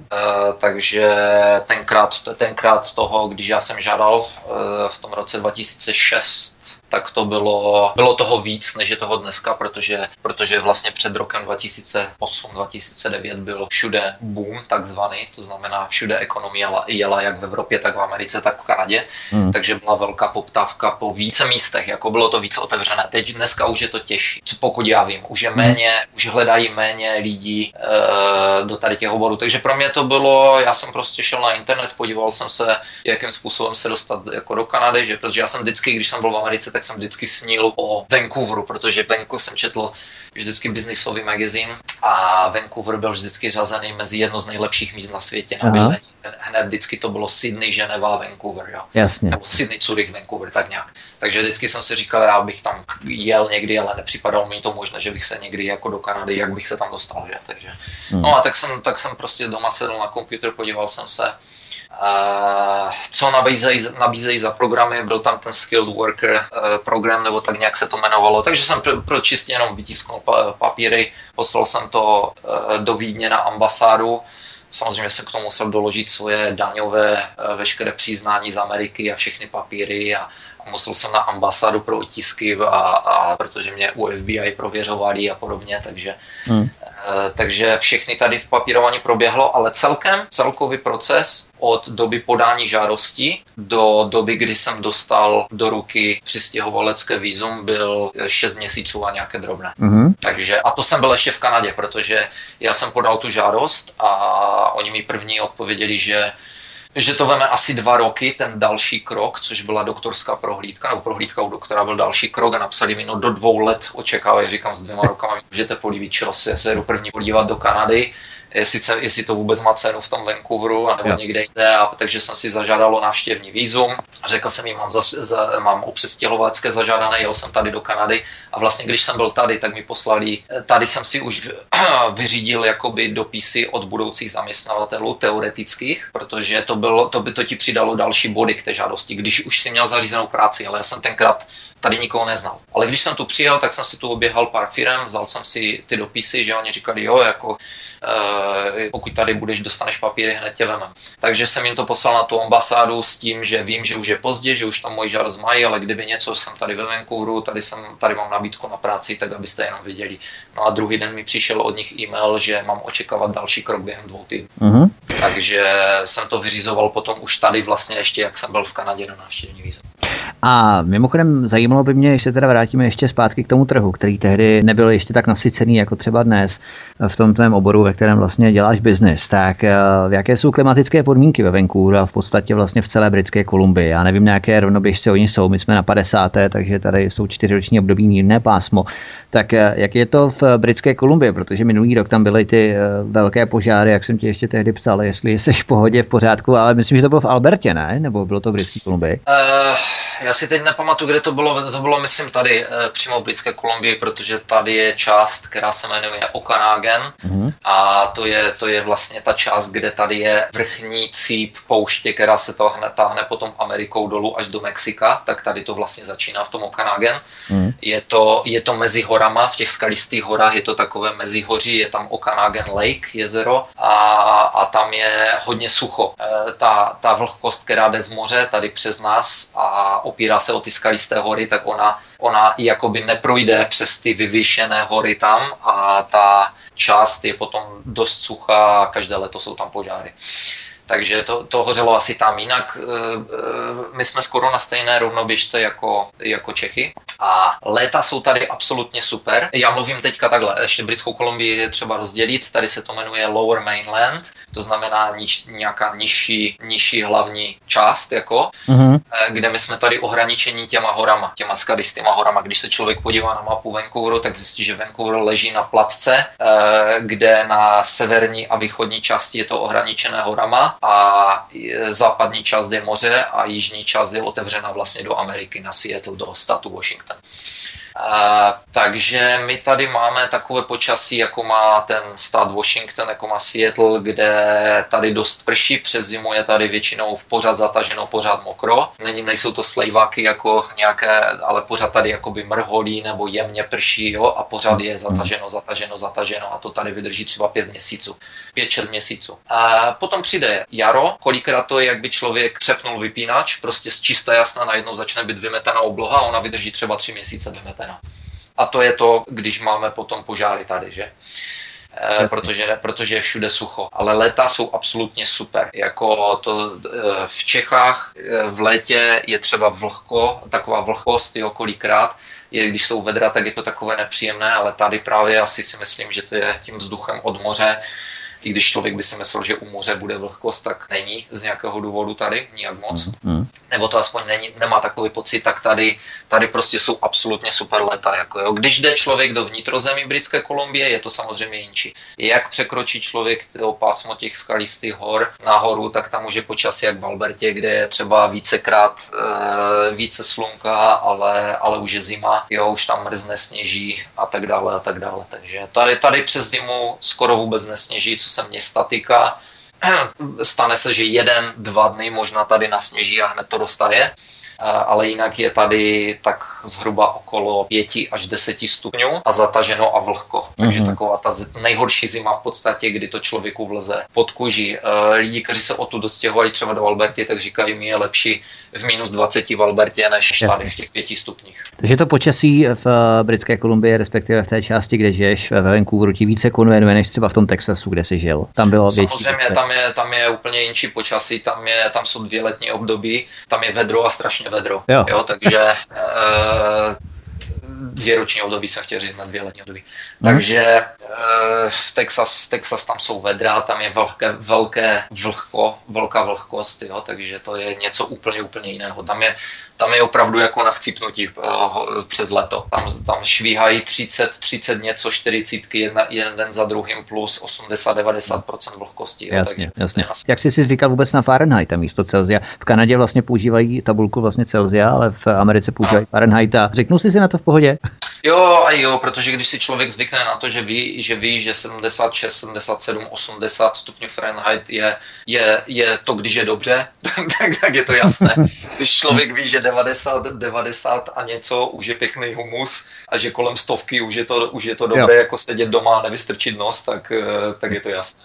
Co se týče ještě toho Texasu, zažil si tam nějaký opravdu ukrutný hurikán, tornádo a tak dále, protože tam je to poměrně častý jev. Eh, máme tady každoročně mnoho tornád, které vlastně přes Karibik se potom blíží na Floridu, že jo, na to východní pobřeží Ameriky, Jižní Karolina, Georgia, Severní Karolina a Kentucky potom už na ten střed, že jo, a tak dále, Louisiana. A měli jsme tady Katrinu v roce 2007. Tak eh, zažil si tam něco podobného v Texasu za ta léta? Uh, já osobně ne. Jednou, jednou jenom se mi stalo, že se, stalo, že jsem stál na křižovatce a uh, byli jako, byl už náběh na hurika, na jakoby tornádo, kdy ty mraky, to už, to už tam člověk má v oku, kdy ty mraky už tvoří určité formace, už jsou dost tmavé a jo. zvedá se vítr, tak to už člověku naskakuje husí kůže a na křižovatce se začalo prostě spoza pumpy to najednou vymetlo veškeré, veškeré odpadky a po celé té křižovatce to začalo točit se to do spirály a zvedat se nahoru, takže to byl jasný začátek tornáda. Aha. To jsem si myslel, že je poslední, že, že tam končím,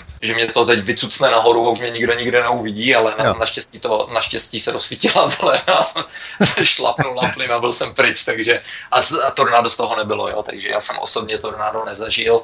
Je to tam, bývá to tam často, oni tam měli před pár rokama přímo to Dallas zasáhlo, teď nevím, jestli jednou nebo dvakrát, jako tam i moje znám, eh, tam, kde bydlí moji známí, ale ono to je většinou hodněkrát tak, že to třeba sebere e, pár baráků v té čtvrtí a třeba barák vedle stojí nepoškozený. Mm, rozumím. Jo, takže, takže e, to větší, větší obavy mám tady, kde bydlím teďka ze zemětřesení, protože tady jsou předpo, předpovědi na to, že až se to tady pořádně zatřepe, tak, e, tak po nás tady nic nezbude. A tam je nějaký tektonický zlom právě v té oblasti, kde bydlíš?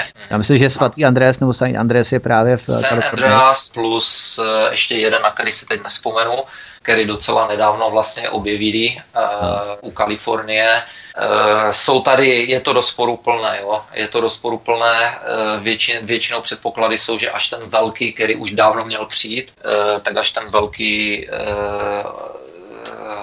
až to velké zemětřesení přijde, takže prostě tady, tady bude konec. Jako, jo. Mm-hmm. Takže je těžko říct, no, je to, ta, může to být velmi, velmi šeredné a může se to stát velice rychle jo, a, a může tady dojít k chaosu, i když to bude menší. E, že jo, krásný příklad toho, co se může stát, když vypne člověk elektřinu na pár dnů, byl, byl Louisiana a mm-hmm. New Orleans, že? E, co se dělo v Louisianě, když tam, když tam ztratili a kontakt s civilizací na chvíli, a tak no. ono je to velice strašidelné. No.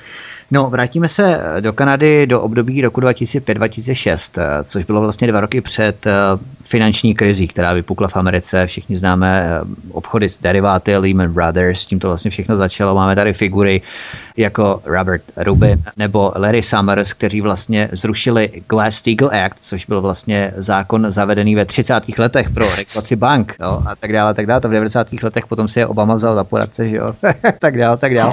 Tak eh, byly nějaké indicie nebo symptomy, náznaky, že se něco jako finanční krize blíží, že ten trh opravdu je tak eh, nafouknutý, že ta bublina opravdu musí splasknout za rok, za dva? Eh, náznaků bylo spousta, když, když se byl v tom určitém biznisu ve financích a když si sledoval stak, akciové trhy, a když měl člověk o tom hodně přehledu, tak eh, od spousty lidí jsem slyšel prostě tady tyhle náznaky, ale všichni byli vždycky utřeni v médiích jako, jako panikáři, uh-huh. kteří rádi pouštějí hruzu a, a pablbové, kteří, kteří se dělají za odborníky a tak dále. Eh, já osobně jsem tomu taky nevěřil, mi to říkalo hodně lidí a já jsem, já jsem je taky osobně, jsem jim říkal nic takového, jako nic takového, eh, že žádné ztráty na trzích nehrozí. Jako jo. Mm-hmm. A až se to začalo dít, ten 2007, a tak mi začalo být pomalu jasné, co se děje, protože já jsem byl, jak jsem říkal, realitní makléř. Jako realitní makléř v Americe musíš spolupracovat s bankéři, s bankou, která dělá hypotéku kupujícímu. Takže ty potřebuješ, abys to dal všechno dohromady, tak musíš být s nimi v neustálém kontaktu, takže v podstatě znáš dokonale situaci kupujícího finanční. A co se dělo eh, v posledních letech před rokem 2007, než to všechno vypuklo, tak za, eh, za ty poslední léta, co se tam dělo, tak bylo, že se začala po pádu akciových trhů eh, nafukovat realitní bublina. Začaly se eh, snižovat standardy na udělování hypoték, to znamená, že, že banka už chtěla méně a méně dokladů o finanční situaci kupujícího. Už je to nezajímalo, Aha. jestli vydělává dost nebo vydělává méně. E, celý ten, proč to tak bylo, bylo to, že no přece reality jdou nahoru, tak i když nebudeš mít na splacení, no tak to prodáš za rok, za dva a prodáš to stejně ze ziskem.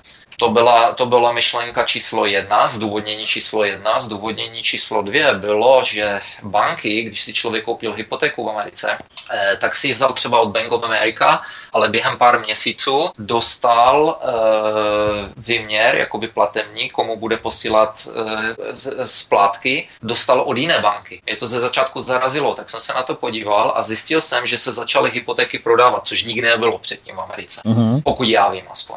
To znamená, že banka, nebo ne banka, ta firma, která dělala hypotéky, to mohl být kdokoliv si otevřel firmu, která bude zařizovat hypotéky, okay? tak ta firma, která dělala hypotéky, tak e, ti nechala podepsat smlouvu na ten barák, všechno vyřídila a tu tvoji smlouvu vzala a dala to na trh s hypotékama, kde banky anebo jiné finanční instituce tuto hypotéku odkoupili od toho, kdo tu hypotéku originál udělal. Jo, takže já, já, já, ti, já ti udělám hypotéku na 100 tisíc, na barák na 100 tisíc a dám to na trh a prodám to za 120 tisíc. Mm-hmm. Okay? Dostanu 20 tisíc, 20 tisíc mám v kapse, provizi. Mm-hmm. A ten, kdo to koupí, ta banka, tak to přeprodává dál. Stane, stane se z toho takzvané investiční vozidlo. A da, dávali to dohromady velké banky, už potom to dávali dohromady jako investiční... To už byl kamion, ne? no, no, no, no, už to dávali dohromady jako investiční balíčky. Mm-hmm. No a ty, každá ta hypotéka měla takzvaný rating, takzvané hodnocení A+, 3A+, nebo já už nevím, kolik to, jak to vlastně bylo přesně. A to bylo hodnocení podle toho, kdo, jaká je finanční situace kupujícího.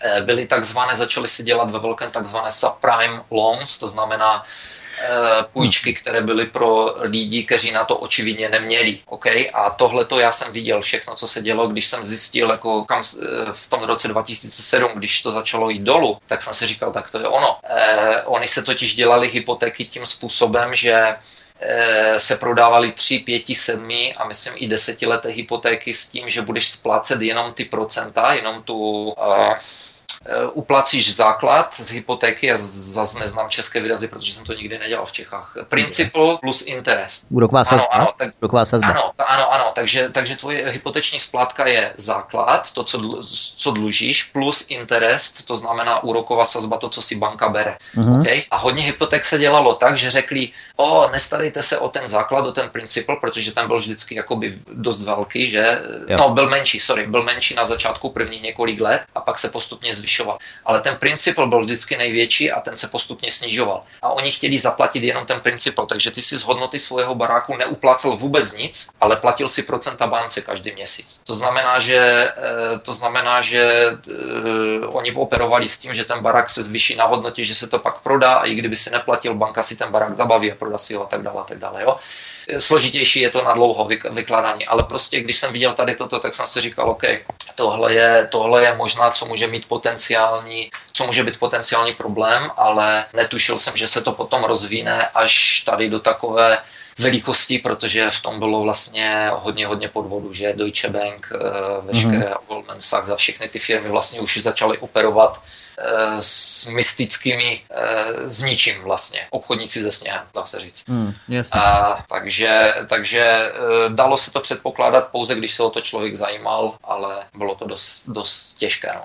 A vydělal vlastně na tom někdo, kdo vlastně znal ty zákulisní machinace, finanční toky, dovedl předpovídat s nějakým horizontem eh, v délce jednoho roku nebo jednoho a půl roku, 18 měsíců, že se něco takového přihodí. Byli tam třeba nějací lidé, které znáš, eh, kteří na tom vydělali právě, že to odhadovali? Uh, jo, vydělal na tom majitel firmy Countrywide, která byla jedna z, v té době z největších uh, firm Angelo, teď jsem zapomněl jeho jméno, můj kamarád pro něho dělal, tak ten na tom vydělal samozřejmě, eh, z něho a ze všech lidí okolo něho byli multimilionáři, nebo, nebo možná milionáři. Oni, byli, oni měli být souzeni, eh, je bych daleko za příklad těch lidí, kteří na tom vydělali, OK? Oni měli být teoreticky souzeni, bylo proti ním řízení, FBI a tak dále a tak dále. No ale oni byli oni byli, oni, eh, jak se to říká, do, dodávali peníze politickým stranám. Aha. Takže, takže bohužel ty, všechno to, co FBI proti ním měla, tak to nikdy nestačilo na to, aby je odsoudili. Smula. Mhm. Takže takoví lidi, takoví lidi na tom vydělali, že jo? Oni všichni, všichni, kdo dělali, kdo byli v tomhle biznisu, neza, neopomněli uh, být politicky štědří určitým stranám. Takový uh, Medov, Uh, teď jsem zapomněl, jak se jmenoval prvním medem. Uh, uh, víš, jako se jedná, co byl zatčený za ty pyramidové, taky jsem ikona, ikona pyramid, tak ten udělal tu zásadní chybu, že se nikdy nedělil o své zisky s žádnýma politickými stranama, proto z něho udělali příklad. No, vidíš. Posloucháte svobodný vysílač CS, od mikrofonu vás zdraví Vítek ze studia Tapin Radio. Hostem dnešních hovorů u Klábosnice je Vláďa z kanadské Britské Kolumbie. My si dáme písničku, protože už jsme mluvili dost dlouho, tak abychom si trochu odpočinuli a osvěžili hlasivky. Takže po písničce se vám ozveme v další třetině v pořadu na svobodném vysílači. Hezký večer. Doznívá nám písnička, my vás tu opět vítáme v další části hovoru u Klábosnice, jejíž hostem je Vláďa z kanadské Britské Kolumbie. Posloucháte svobodný vysílač CS, od mikrofonu vás zdraví Vítek ze studia Tapin Radio. Vláďo, víte ještě jednou u nás. Zdravím Vítku, zdravím posluchače. Ty, jak jsi pracoval v tom eh, realitním biznesu, to znamená, že jsi měl návaznosti i na ty banky, že jo, se kterými jsi byl v kontaktu. Měli jsme tu rozčeřené vlny akciových a devizových trhů po vyhlášení vítěze amerických voleb Donalda Trumpa, kdy se nakrátko oslabily ty trhy, že oklesl dolar a tak podobně. Pak se ale situace uklidnila, ale zajímavé třeba bylo, že těsně po těch volbách začaly posilovat drahé kovy. Stříbro, platina, zlato. A třeba zlato stouplo v hodnotě o 5% na 1300 českých korun za trojskou unci.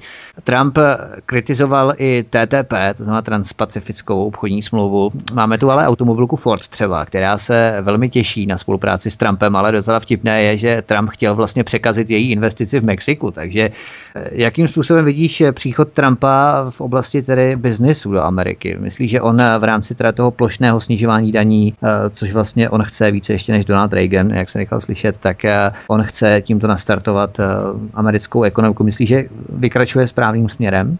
Nejsem si jist a nemyslím si, že si je kdokoliv jist. Eh, co se týká manipulací trhu a tak dále, to můžeme nechat na jindy. Tam mám hmm. příběh z Čech, když jsem dělal v Čechách pro jednu firmu, že a tak dále. Pak jsem, pak jsem měl být tady přijat do investičního fondu jako trader a podobně. Mm.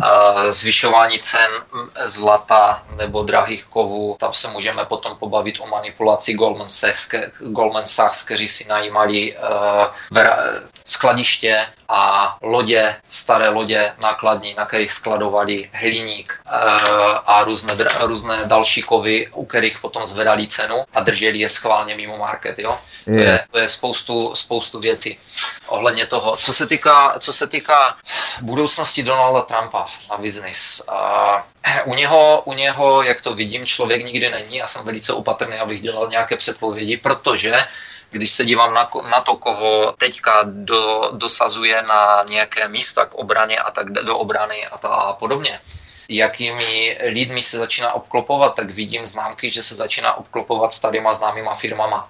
Hmm. Eh, někteří z nich jsou, jsou neokans, takzvaní neokonové, a někteří z nich neolibera, neoliberálové, někteří z nich jsou eh, takzvaní warhawks, to znamená, že jsou to strašní valečníci.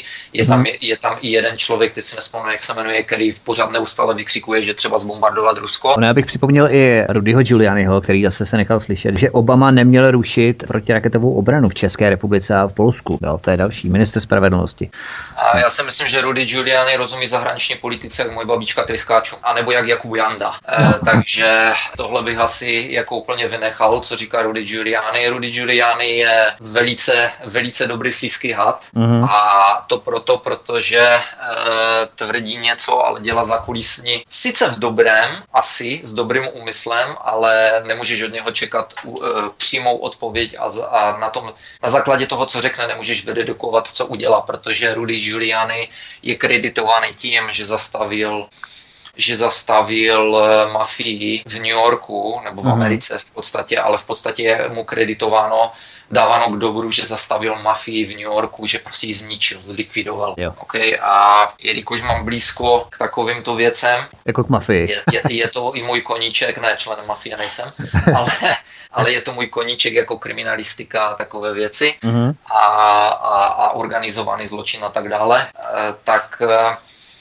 žádnou mafii nikdy nezlikvidoval, žádnou mafii nikdy, eh, nikdy nezničil. Eh, Předních pět mafiánských rodin, které v New Yorku od jak živa operovali, tak se jim daří, daří velice dobře. Mm-hmm. Ano, John Gatti skončil třeba v base a tak dále. To jsou bohužel takzvané, když se, když se kácí les, tak lítají třísky. A, ale podle mých všech informací se organizovanému zločinu pořád daří velmi dobře. A to i v Kanadě. Mimo hmm. jiné, tady máme velice uh, velice rozvinutou italskou mafii v Montrealu, nikdo se s tím, nikdo se s ním nějak neskrývá. Hmm. Policajti dokonce přezdívají jednu ulici Mafia Street, protože na ní bydlí všichni mafiánští bosové. Hells Angels, kteří jsou organizovaná motorská, motorkářská skupina, tak jsou velmi, velmi, velmi, velmi silní. Mají tady velké slovo, jsem tam někoho zavřou z nich, ale bohužel jako to je tak všechno. Nicméně nikdo nikoho neohrožuje, takže, takže je to OK. Uh, takže Rudy Giuliani, co on udělal, podle toho, co já vím, tak on, tam muselo zásadně podle mojeho dojít, dojít k vnitřní dohodě.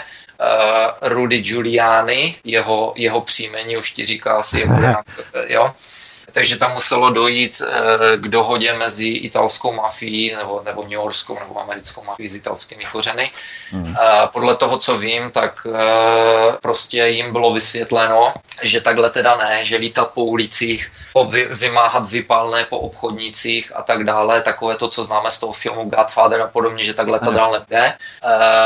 Dostaňte konečně rozum a pošlete svoje děti do škol. A říďte se heslem, je nejlepší způsob, jak vybrat vybrat banku, její vlastnit. Mm-hmm. Víš, co tím chci říct? Takže, takže vlastně potom zjistíš, když, si, když se začneš zajímat o historii uh, některých členů mafie a některých rodin, tak zjistíš, že vlastně začali v určitých letech, z hodou okolností, když tam byl Giuliani, ale to bude určitě náhoda, tak začali, začali v těch letech ve velkém docházet do privátních škol, začali se z nich stávat advokáti, začali, začali prostě, začalo se to přesunovat do kompletně, ten organizovaný zločin do kompletně jiné sféry. Eh, dneska jsou ve vládách, v bankách, eh, CEO firm a tak dále a tak dále, jo, takže... Já myslím, že to je dostatečně vypovídající. Nejnovější tedy vývoj, abychom se tedy aspoň částečně dotkli několik těch jednotlivých aspektů, které jsem chtěl rozebrat a to nevadí, tak abychom se částečně dotkli aspoň toho nejzásadnějšího a s vyhlídkami na několik týdnů dopředu až měsíců. Tak eh, nejnovější vývoj událostí v USA rostou nepokoje v ulicích, občanský odpor demokratů. Tyto nepokoje jsou placené Georgem Serešem a Obama zvažuje vyhlášení tzv. staného práva, martial law. Eh, takže by Trump nemohl převzít 20. ledna 2017 Bílý dům, byť se na tiskovce plácali, to, to každý viděl, to jsem úplně zůstal v šoku, plácali se po ramenu, jaký jsou hrozný kámoši, jak se oba respektují navzájem a tak dál. Čerpám to z um, conservativedailypost.com, takže jaký je současný vývoj, nebo jak se jak nahlížíš na ten obrat uh, Donalda Trumpa po jeho zvolení v oblasti tedy, oni říkali, že s Obamou budou mluvit 10 minut, potom spolu mluvili hodinu a půl. Nevím, k čemu tam došlo, to nikdo neví, samozřejmě můžeme spekulovat. Vyplach žaludku. No, něco takového. Ale tvářili se strašně jako v pohodě, nevím, uh, jestli jsou tak dobří herci. Co se tam myslíš, že stalo? Uh, takhle, když jsem viděl setkání Trumpa s Obamou, tak Trump, když mu potom na konci podal ruku, tak jsem mu ani nepodíval do očí. Obama, Obama Trumpa zesměšňoval eh, úplně, úplně šíleným způsobem před, jako v tom předvolebním období.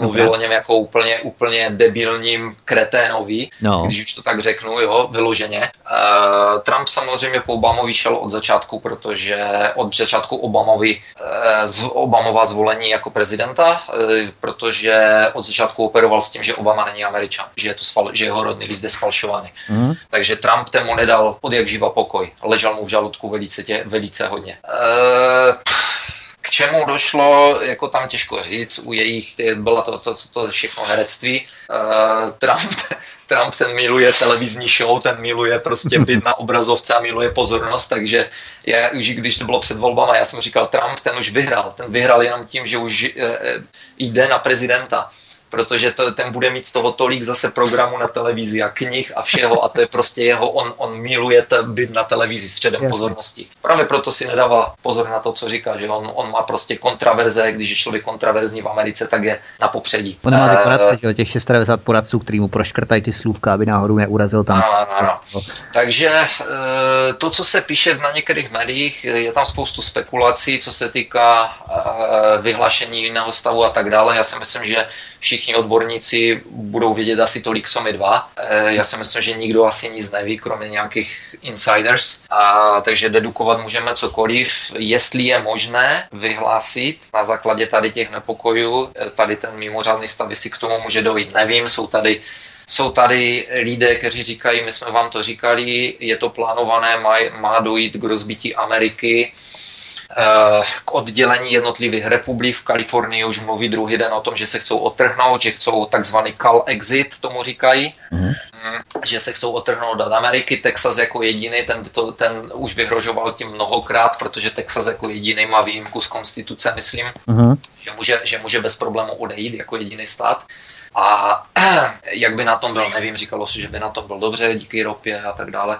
A takže kam, kam tohle to bude směřovat, to všechno uvidíme. Že jsou nepokoje uh, plánované, to mi bylo, to, to jsem říkal hned, jak to začalo, protože to začalo ve stejný, skoro ve stejnou hodinu ve všech městech. Jo, jo. Dá se, dá se říct, jo, takže tohle je, tohle je přes sociální média jasně plánovaná akce a ne, nenaplánuje to nikdo.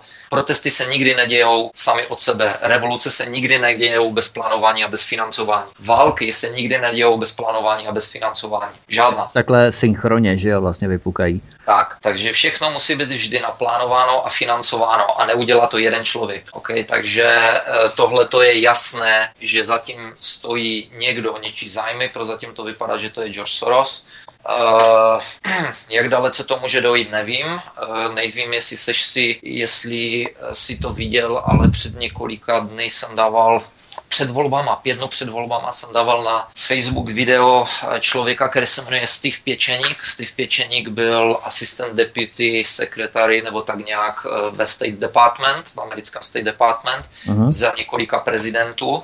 Takže a je to člověk, který má eh, velké zkušenosti pracovní v uh, psych ops, psychologická válka, ovlivňování a v různých tajných službách a tak mhm. dále. Uh-huh. Takže to je někdo, o kterém nemůžeš říct, že, mu, že, že je to nějaký tluč huba. Ano, nebo konspirátor. Tak, ten eh, má, on má takové svoje televizní, jakoby, nebo televizní, nějaké na, na internetu prostě video čas od času a pět dnů před volbama jsem seděl s otevřenou popusou protože on normálně natvrdo řekl, že, má, že byl pověřen lidmi kolem něho, jeho kolegy z FBI, ze CIA, z vojenské rozvědky, eh, říct na veřejnosti toto, že my všichni už máme dost Clintonu, jejich jejich pokusu o převzetí Ameriky, že oni, oni si prostě všechny lidi pojistili, koupili soudnictví, policie, v politice a tak dále, jsou, jsou, jsou prostě e, za nima velké peníze a že všichni už toho mají dost tady z těchto služeb a že vyhlásili antirevoluci. To je před, jedno před volbama a řekl tam doslova, my zastavíme Clintonovou od cesty do White Houseu, do Bílého domu. Mm, mm. A, a řekl tam, že vzkazuje všem, kdo jsou okolo Clintonu, we got your number. To znamená přeloženo, jako je to přesně přeloženo, to znamená, my máme vaše číslo, ale, ale znamená to v podstatě, my o vás víme všechno. Ano. Nebo my, de, my po vás jdeme. Uh-huh. Okay? Takže myslíš, takže... že James, James Comey v oblasti teda těch e-mailů, takže to byla špička ledovce a oni vlastně víceméně tak to jednali i na venek před těmi volbami. Uh, co, ještě, co ještě řekl, tak řekl, a to už jsem se doslechl předtím, tak řekl, že veškeré e-maily z Wikileaks ohledně Clintonové dodali oni. Uh-huh. Okay? Lidi, lidi, lidi z amerických bezpečnostních služeb, žádní rusové. On říkal, e-maily jsme dali Giuliovi, Giuliovi Assangeovi a my mu tímto děkujeme, on, on, že s náma spolupracuje. To tam přímo řekl všechno. Prostě dobře jsem na to hleděl, a hmm. když tady toto říkal, tak jsem si říkal, tak to bude, to bude velmi zajímavé. Jo? Takže hmm. vypadá to eh, takto. Pokud je tohle pravda, eh, pokud tam ty lidé jsou, jo, vím, co jsem chtěl říct o tom o Komim z FBI, ano. co jsem o něm se doslechl. Eh, po jeho prvním zrušení stíhání Clintonové se prý v FBI zvedl odpor, druhá revoluce. Začaly hromadné vypovědi agentů a vyhrožovali Komimu, že ti, co odejdou, co dostanou vypověď, nebo co, co jich vypověď bude přijata, tak zveřejní všech ten materiál. Jo. A Komi okamžitě otevřel druhé vyšetřování a byl jsem šokován, že ho zase zavřel. Hmm. Takže těžko říct, co se tam děje. Clintonovi mají reputaci, že když skřížíš Clintonům uh, cestu, tak se ti stane nehoda, nebo tě přestane bavit život a ze sebe vraždíš hmm. se. Utopíš v prázdný vaně a tak dále. což je v dokumentu, který byl natočen před lety a lety a ten dokument se jmenuje Clinton Chronicles, Chronicles, Chronicles se to píše česky, když to bude někdo hledat. Ano. Clinton Chronicles je to na YouTube a je to velice zajímavé. Velice zajímavý dokumentární pořad o tom, potom, když byl Bill Clinton guvernátorem Arkansasu, že byl vlastně největším dovozcem drog do Spojených států v té době.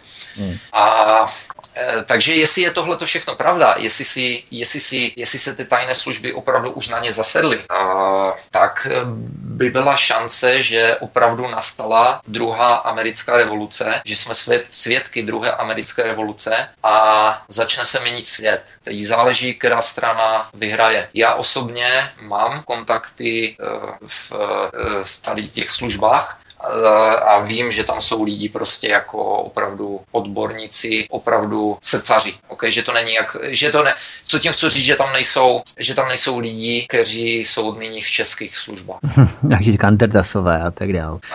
Myslíš si tedy, že po tom 17. lednu 2017 Trump opravdu půjde po Clintonové za ty kriminální činy, které ona spáchala, protože tu máme mluvčí Donalda Trumpa Kellyanne Colleyovou, která nevyloučila vytvoření zvláštního žalobce proti Clintonové. Navíc eh, zase Rudy Giuliani, ať si o něm můžeme myslet cokoliv, tak eh, žavý kandidát na ministra spravedlnosti se také nechal slyšet, že by Hillary měla stanout před soudem, ve který všichni američané věří.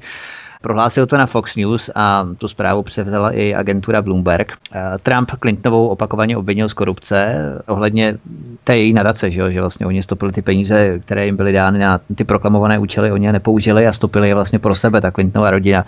Takže eh, myslíš si, že oni opravdu po ní budou, že ty všechny indicie tomu nasvědčují, anebo že to jsou takové žvásty? Moje první reakce na to je, nic se jí nestane, eh, ale pletl jsem se už hodněkrát v životě, naposledy při, při těchto volbách protože jsem nevěřil, stoprocentně jsem nevěřil tomu, že by Trump zvítězil, protože jsem stoprocentně věřil, že tomu, že Clintonová je prostě, ona byla předurčená a že prostě systém jí tam dosadí, ať se děje, co se děje, mm-hmm. i kdyby měli Trumpa zastřelit. A, takže, v tom, takže jsem se pletl před, už hodněkrát předtím. A, já si myslím, že, že to půjde do nikam, a protože v tom je namočeno tolik, a, tolik zájmu v tom skandálu okolo Clintonové. E, bank, které všichni víme, nebo bychom měli vědět, že banky jsou vlastněné těmi nejmocnějšími z nejmocnějších, kteří řídí naši, naš svět nebo naši budoucnost. Teď nechci znít jako konspirační teoretiky, ale některé mm. jsou. A prav, ale každý si o tom může myslet, co chce. Ale v každém případě, i kdyby to bylo jinak, eh, je v tom namočených spousta bank, spousta firm, spoustu velkých finančních zájmů v tady těch skandálech, takže buď, buď ji obětujou, protože Clintonovi jsou nájemné prostitutky mm.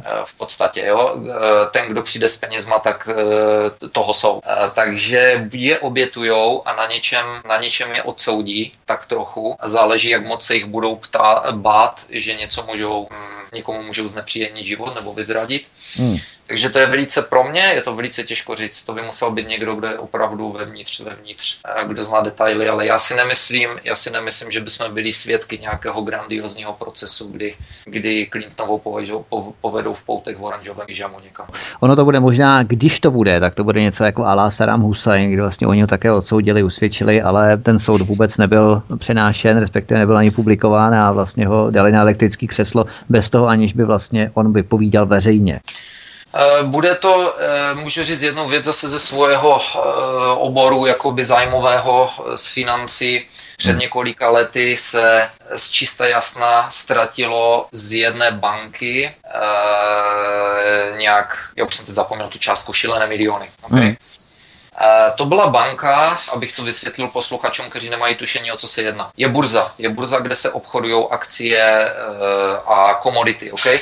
Hmm. Mezi tou burzou a tím, kdo obchoduje tady toto, tak musí být takzvaný clearinghouse. Eh, banka, která zprostředkovala příkazy, které jdou nákup nebo prodej. Takže si vidíme burzu, vedle ní je clearing bank, takzvaná, a pak jsou různí broukři a drobní investoři a banky a tak dále. Ale ti všichni musí jít tady přes ten clearinghouse. Okay? Mm-hmm. Tady ten clearinghouse byla firma, která se jmenuje MF Global. John Corzine uh, byl její CEO. Uh, během v noci se ztratily šilené peníze pak se zjistilo na příkaz tohoto člověka Jana Corzina.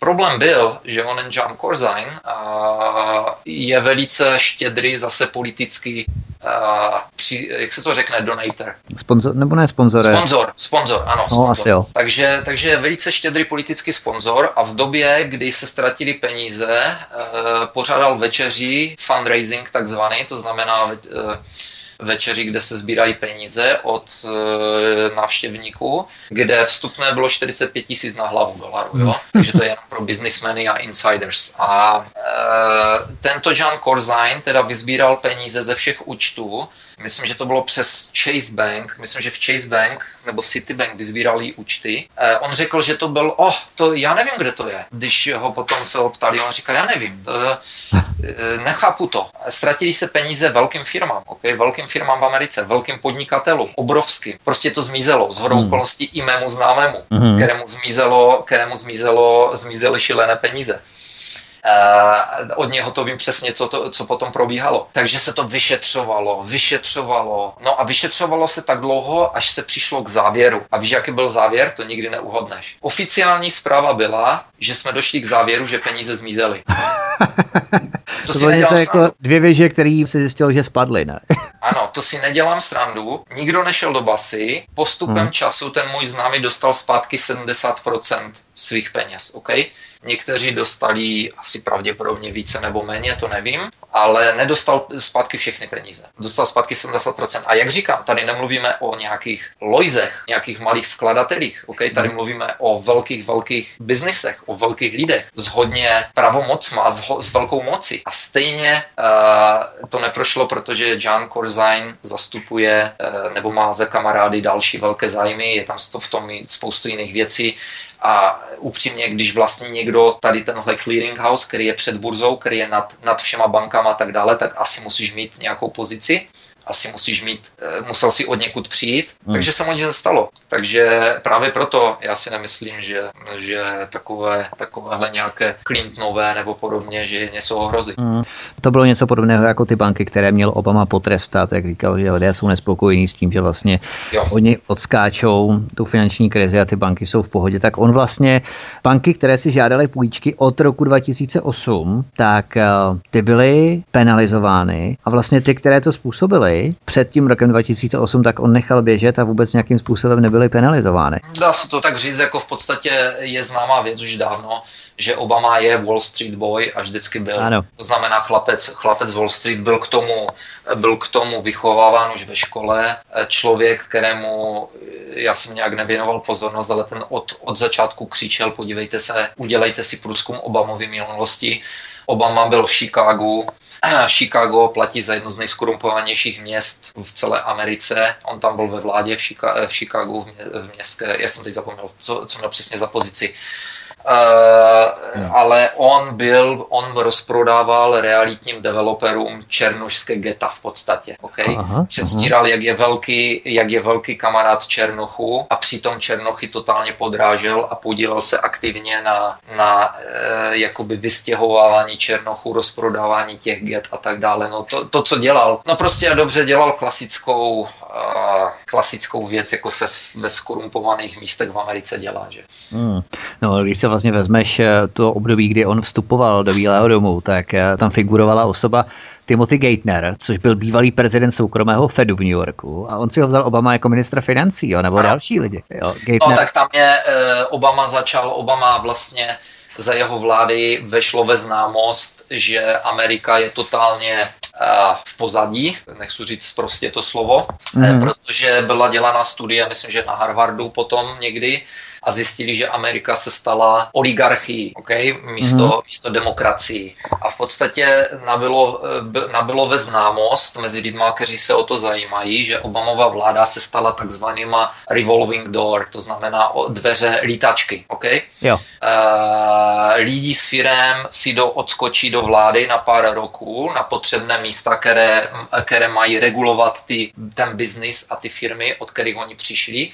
To znamená třeba teď si nespomínaného jméno, ale CEO z Monsanta se stal, eh, já bych to teď musel vygooglit, já mám teď v hlavě zmatek, ale CEO z Monsanta uh-huh. šel na ministerstvo zemědělství regulovat zemědělství, OK? No. Eh, to je dobrý vtip. Tam máš vlastně i, já nevím, Geithner promptně nadspal ministerstvo financí lobbysty, jako třeba ano, šéfa personálu ano. Marka Pattersona a ten Mark Patterson dříve byl špička lobbystů pro Goldman Sachs, že jo, třeba, jo.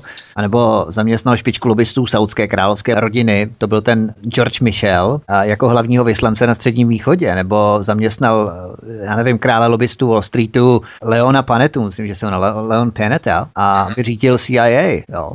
A navíc třeba Tom Dashley, Tony Dashley, tak to byl špička lobbystů pro zdravotnické korporace, tak on ho dal na ministerstvo zdravotnictví a veřejných služeb. Jo. Takhle bychom mohli pokračovat dál a dál. Jo. Prostě přesně jak říkáš. To je přesně to, to je přesně to, co právě vešlo ve známo za obavy administrativy, že insiders se, si, si zajdou odskočit do vlády udělat, uh, udělat regulace pěkně, jak potřebují a pak jdou zase zpátky. Mm. Okay? Ale jako uh, tohle to všechno, to je zase, jak říkám, amerikanizace světa, tohle to všechno funguje takhle po, i po světě. To funguje v Čechách, vliv lobbystů. Ano, ano, ano. Ale tady funguje tak, tak víceméně jako bratrstvo, jako motři, ale nedělá se to tak okatě, nebo jo, že to prostě v té Americe, no. že mi něco úplně normálního, standardního, běžného. Je to zaběhnutý systém, je to systém, kde nikdo nechce uh, ty vyhodnotit výhody toho, když je člověk článek toho řetězu, jsou takové, že se ti nechce ten řetěz trhat.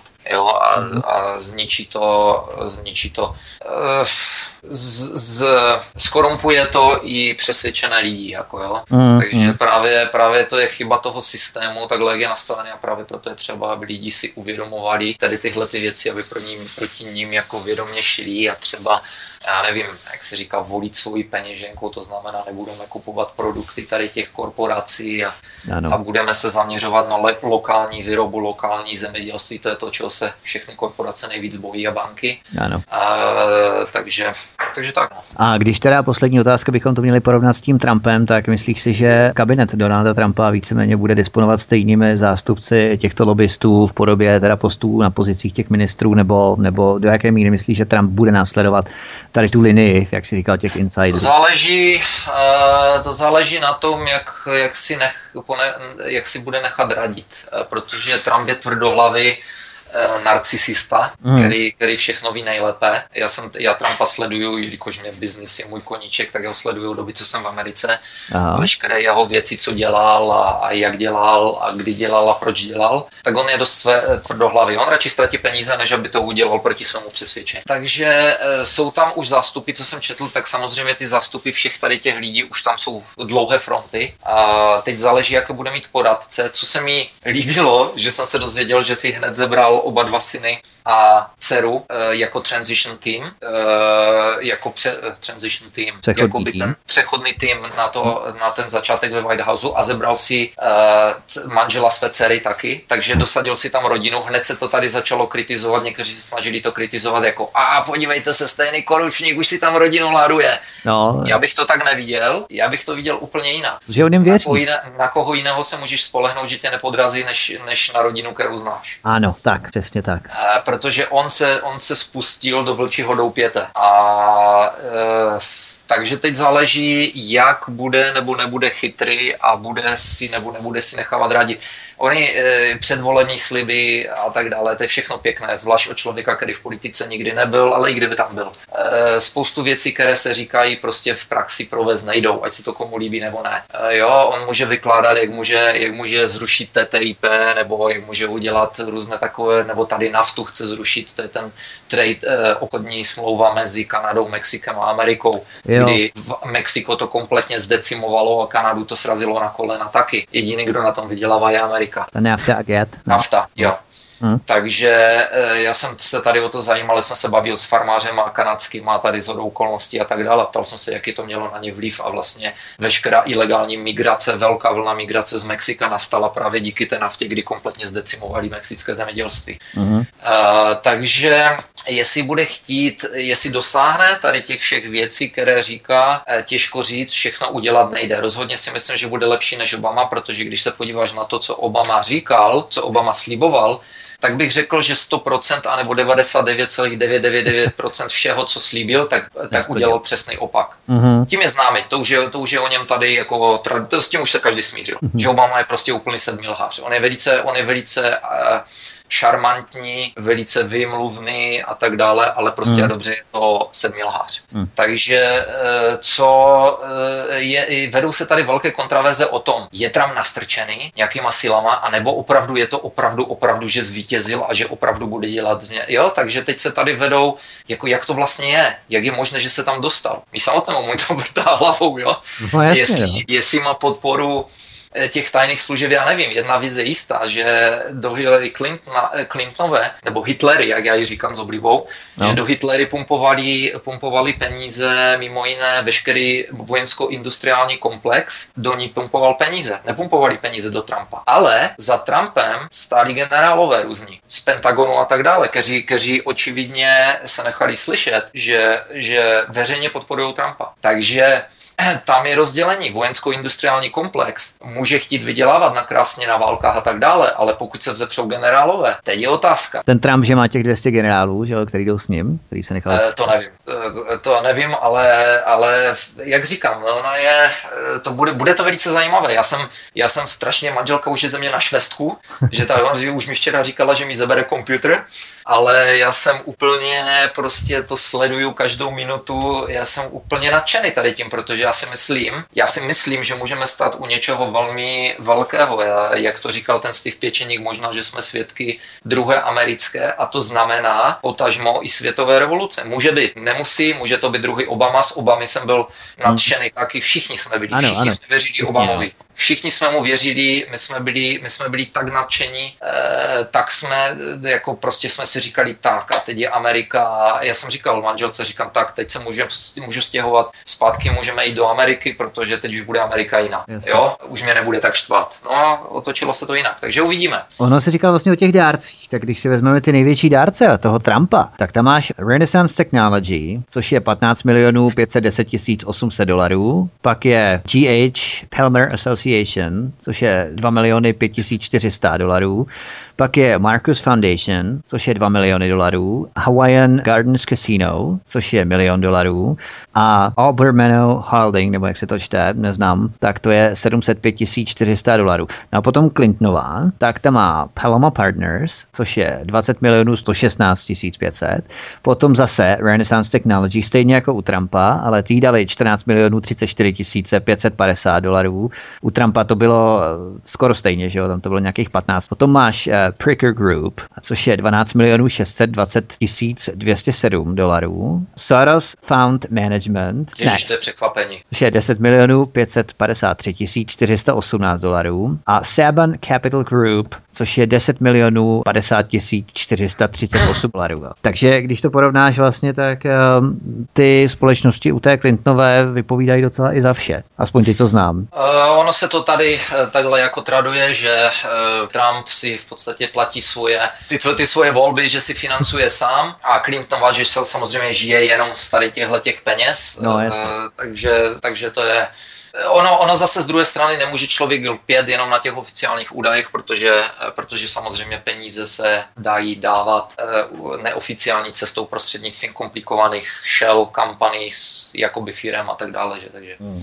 Ale v podstatě jo, jako ono se tak říká, ono se říká, eh, tady všeobecně se říká, Trump si to financuje sám, tak Trump nebude skorumpovaný. Jasně. Ale, ale zase z druhé strany Trump je v biznisu, má svoji hlavu, ten se bude dívat na biznis jinou, jinou, z jiného pohledu, nebo Eh, bude se dívat na věci z jiného pohledu, než by třeba běžný člověk chtěl, který by chtěl větší sociální zabezpečení. Z hodou okolností, včera, když jsem se bavil s těma známýma z Texasu, tak oni říkali, no my, my nám se líbí na Trumpovi, že řekl, že, že zruší Obamacare, nebo že se něco udělá. Ano, ano. No a sotva to dořekli za hodinu na to Trump prohlásil, že, že, že se mu líbí velice hodně provisions, což nevím, co je české slovo v Obamacare. To znamená, že se mu velice líbí ten, jakoby ten, ten, ty věci, ten základ základ té Obamacare a že to vypadá, že by to asi nechtěl moc zrušit. Pro posluchače, kteří o tom neví, Obamacare je největší podvod ve zdravotnictví, si myslím já aspoň. Mm-hmm. Bylo to, mělo, byl to pokus o, o pojišť, zdravotní pojištění pro všechny Američany, nicméně potom vyšlo najevo, že to bylo napsáno vyhradně uh,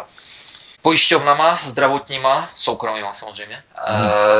firmama pojišťovacíma a že to je dobré akorát pro ty pojišťovací firmy. Pod eh, tou novou Obamacare spoustu lidí pořád na to pojištění nemá. Navíc se to začalo zvedat drasticky, ty poplatky, hmm. takže to je prostě další, další z Obamových klasických podvodů. Yes. A takže lidé doufali, že Trump tady v toto dostojí, ale jak říkám, viděl jsem hned hodinu potom, co se s ním mluvil, jsem viděl tady tu zprávu co řekl Trump, ale už jsem potom neviděl nic jiného. A teď je otázka, bylo to špatně pochopeno, jo, někým přeloženo a tak dále, protože Eh, na zprávě je třeba taky se dívat z jiné, z jiné stránky, jak jsem už předtím kdysi v našich rozhovorech zmínil. Když otevřu noviny tady, nebo internet, ale na internetu to kolikrát není. Když otevřu tady noviny, mm. tak, eh, tak si čtu všechny možné články o všem možném, jo, a speciálně zahraniční politika. Pod každým článkem je napsané, odkud to je. A toho jsem si všiml už dávno. V Kanadě je tam napsané převzato jako source nebo něco, anebo je tam čistě jenom CP, American Press. Jo. A teď si čteš jeden článek za druhým na úplně jiné téma a ty zjišťuješ, že to je všechno z jednoho zdroje. A už dávno jsem slyšel tady novináře, přední novináře mluvit o tom, že novinařina už je dávno v háji, že žádná novináře ne- neexistuje, že ze všech se stali placení stenografové, jo, kteří přijdou ráno, tak, přijdou ráno do práce, otevřou, e, nastartují počítač, přečtou si příkazy z hora, z ministerstva pravdy, hmm. a, nebo jako z toho Canadian Press nebo Associated Press, a, e, a to není American Associated Press, to je AP. A jo, jo, jo. že si, e, že si, e, že, že si ve vlastních slovech, to k tomu si už potom přidají a, z, a zbarevní to a tak dále. Jo, jo. Takže na každou zprávu je třeba se dívat opět a, trochu ze skepsy a počkat a zjišťovat někde jinde. Jo? E, co člověk musí dělat detektivní práci v podstatě. No právě. E, zbavit se ideologických přesvědčení svých bývalých svých bývalých zkušeností, ať jsou jakékoliv, ať jsou někde z komunismu nebo někde, tak e, když jsem žil v komunismu, automaticky Rus, Rusové už nikdy nemůžou být dobří, jo, ano, nebo takových ano. věcí. Je třeba tohohle se zbavit a je třeba se eh, na to jakoby dívat trochu jinak a počkat si na fakta, jak přicházejí. Já to vždycky přirovnávám, kolikrát i v Americe, jako pohled na Ameriku přirovnávám k Versailles. My jsme byli, my jsme byli s manželkou ve Versailles, byli jsme v tom jednom uh, velkém pokoji s těmi obrazy a v podstatě, když přijdeš k tomu obrazu velice blízko a díváš se úplně na detaily, na tahy štětcem, tak nebudeš v životě vědět, o čem, o čem ten obraz je. Ale až začneš odstupovat dál a dál, tak začneš yeah. vidět ten velký obrovský obraz a ani, ani potom ti to nemusí dojít. Pak se podíváš na ty obrazy vedle a zjistíš, že celé to vlastně skládá nějakou, nějaký příběh. Jo? A pak si ještě, já nevím, jestli mi rozumíš, že si se do toho no, je to něco jako český přísloví pro samý stromy nevidíš les, ne? Tak když vlastně odstoupíš, tak vidíš dá se, les. Dá se tak, jo, jo, tak já jsem to převrátil úplně na hlavu a řekl jsem to složitou cestou, jo. No jasně, ale je to tak, no, je to tak. Ale mně se právě líbí na tom Trumpovi, jak on vlastně má povědomí o té střední Evropě, o prostoru střední Evropy, o České republice z Ivana Trumpova, anebo právě jeho současná manželka Melanie, která je ze Slovenska, tak on prohlásil totiž, eh, teď se eh, vynořila taková, taková docela úsměvná příhoda, že Albánci v Tyraně a Kosovu jsou znepokojeni vítězstvím Donalda Trumpa v amerických prezidentských volbách, protože on svého času prohlásil Trump, že kosovský kvazistát je pařeništěm drogové mafie a je známo, že Albánci byli významnými finančními přispěvateli právě kampaně Hillary Clintonové. Jo. Takže to je takový docela vtipný, to mě pobavilo celkem. Ano. Těžko říct, jak k tomu bude. Eh, o, tom, o, té, o té Jugoslávii, to jsem uh, četl jednu zajímavou knížku od spisovatele, který se jmenuje Misha Glenny. Gle s dvěma N, Glenny. Je to hmm. britský spisovatel, myslím, že nějakého původu někde z Balkánu nebo z Ruska nebo někde podle jména, a ten je odborník jakoby na Balkán. A napsal knihu, která se jmenuje Mac Mafia, nebo Mac Mafia, nevím, jestli je přeložena do češtiny. Mm. A velice dobře tam popisuje situaci na Balkáně, popisuje tam situaci ohledně války v Jugoslávii, popisuje tam úlohu Clintonu, uh, Albrightové a tak dále a tak dále a tak dále, že jo. Mm. Uh, my, jsme byli, my jsme byli vozeni celou dobu za nos, Srbové jsou velice špatní, chudáci Albánci a tak dále. Já během své činnosti v Čechách, než jsem odcházel do Ameriky, tak uh, když jsem se zabýval tamtou činností, tak já jsem měl spoustu známých, dá se říct, Albánců, okay, kosovských a viděl jsem jejich názory na Srby a tak dále, takže už jenom to mi třeba stačilo.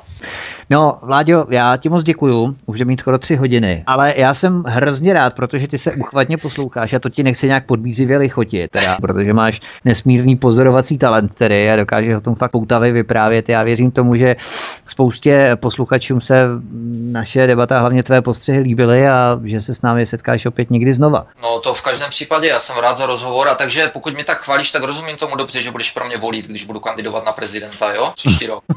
Já myslím, že pokud budeš mít manželku Češku, tak uh, myslím, že ale máš Aziatku, tak ještě si to rozmyslíme. Jako. to, to, to, se dá všechno zařídit, ale, ale já, já to všechno napravím. Já to udělám úplné změny. Věř mi.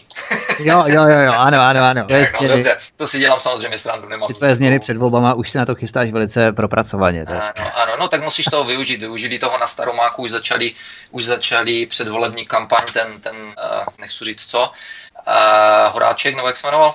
Ano, tak, ano, Michal Horáček, no. No, tak, Sáska tak, tak, mě teď napadlo, že musím, tak mě teď napadlo, že musím využít situace záludně taky. Jo, ta náštěva, mimochodem ještě závěrem, ta náštěva Dalajlámy na Foru 2000 sebou přinesla i jednu docela zajímavou událost, protože ji platil Antonín Koláček, kterého před dvěma lety švýcarský soud uznal vinným z podvodu, praní špinavých peněz a porušování povinností při správě cizího majetku a kvůli machinacím kolem té mostecké uhelné, že jak všichni známe, a ten výkonný ředitel Fora 2000, eh, Jakub Klepal, si myslím, že se jmenuje, tak eh, se nechal slyšet, že si spolupráce s ním velmi váží. Jo. Takže to je jenom taková, takový dodatek eh, Foru 2000 a k tomu staromáku. Hm, zajímavé. Mm.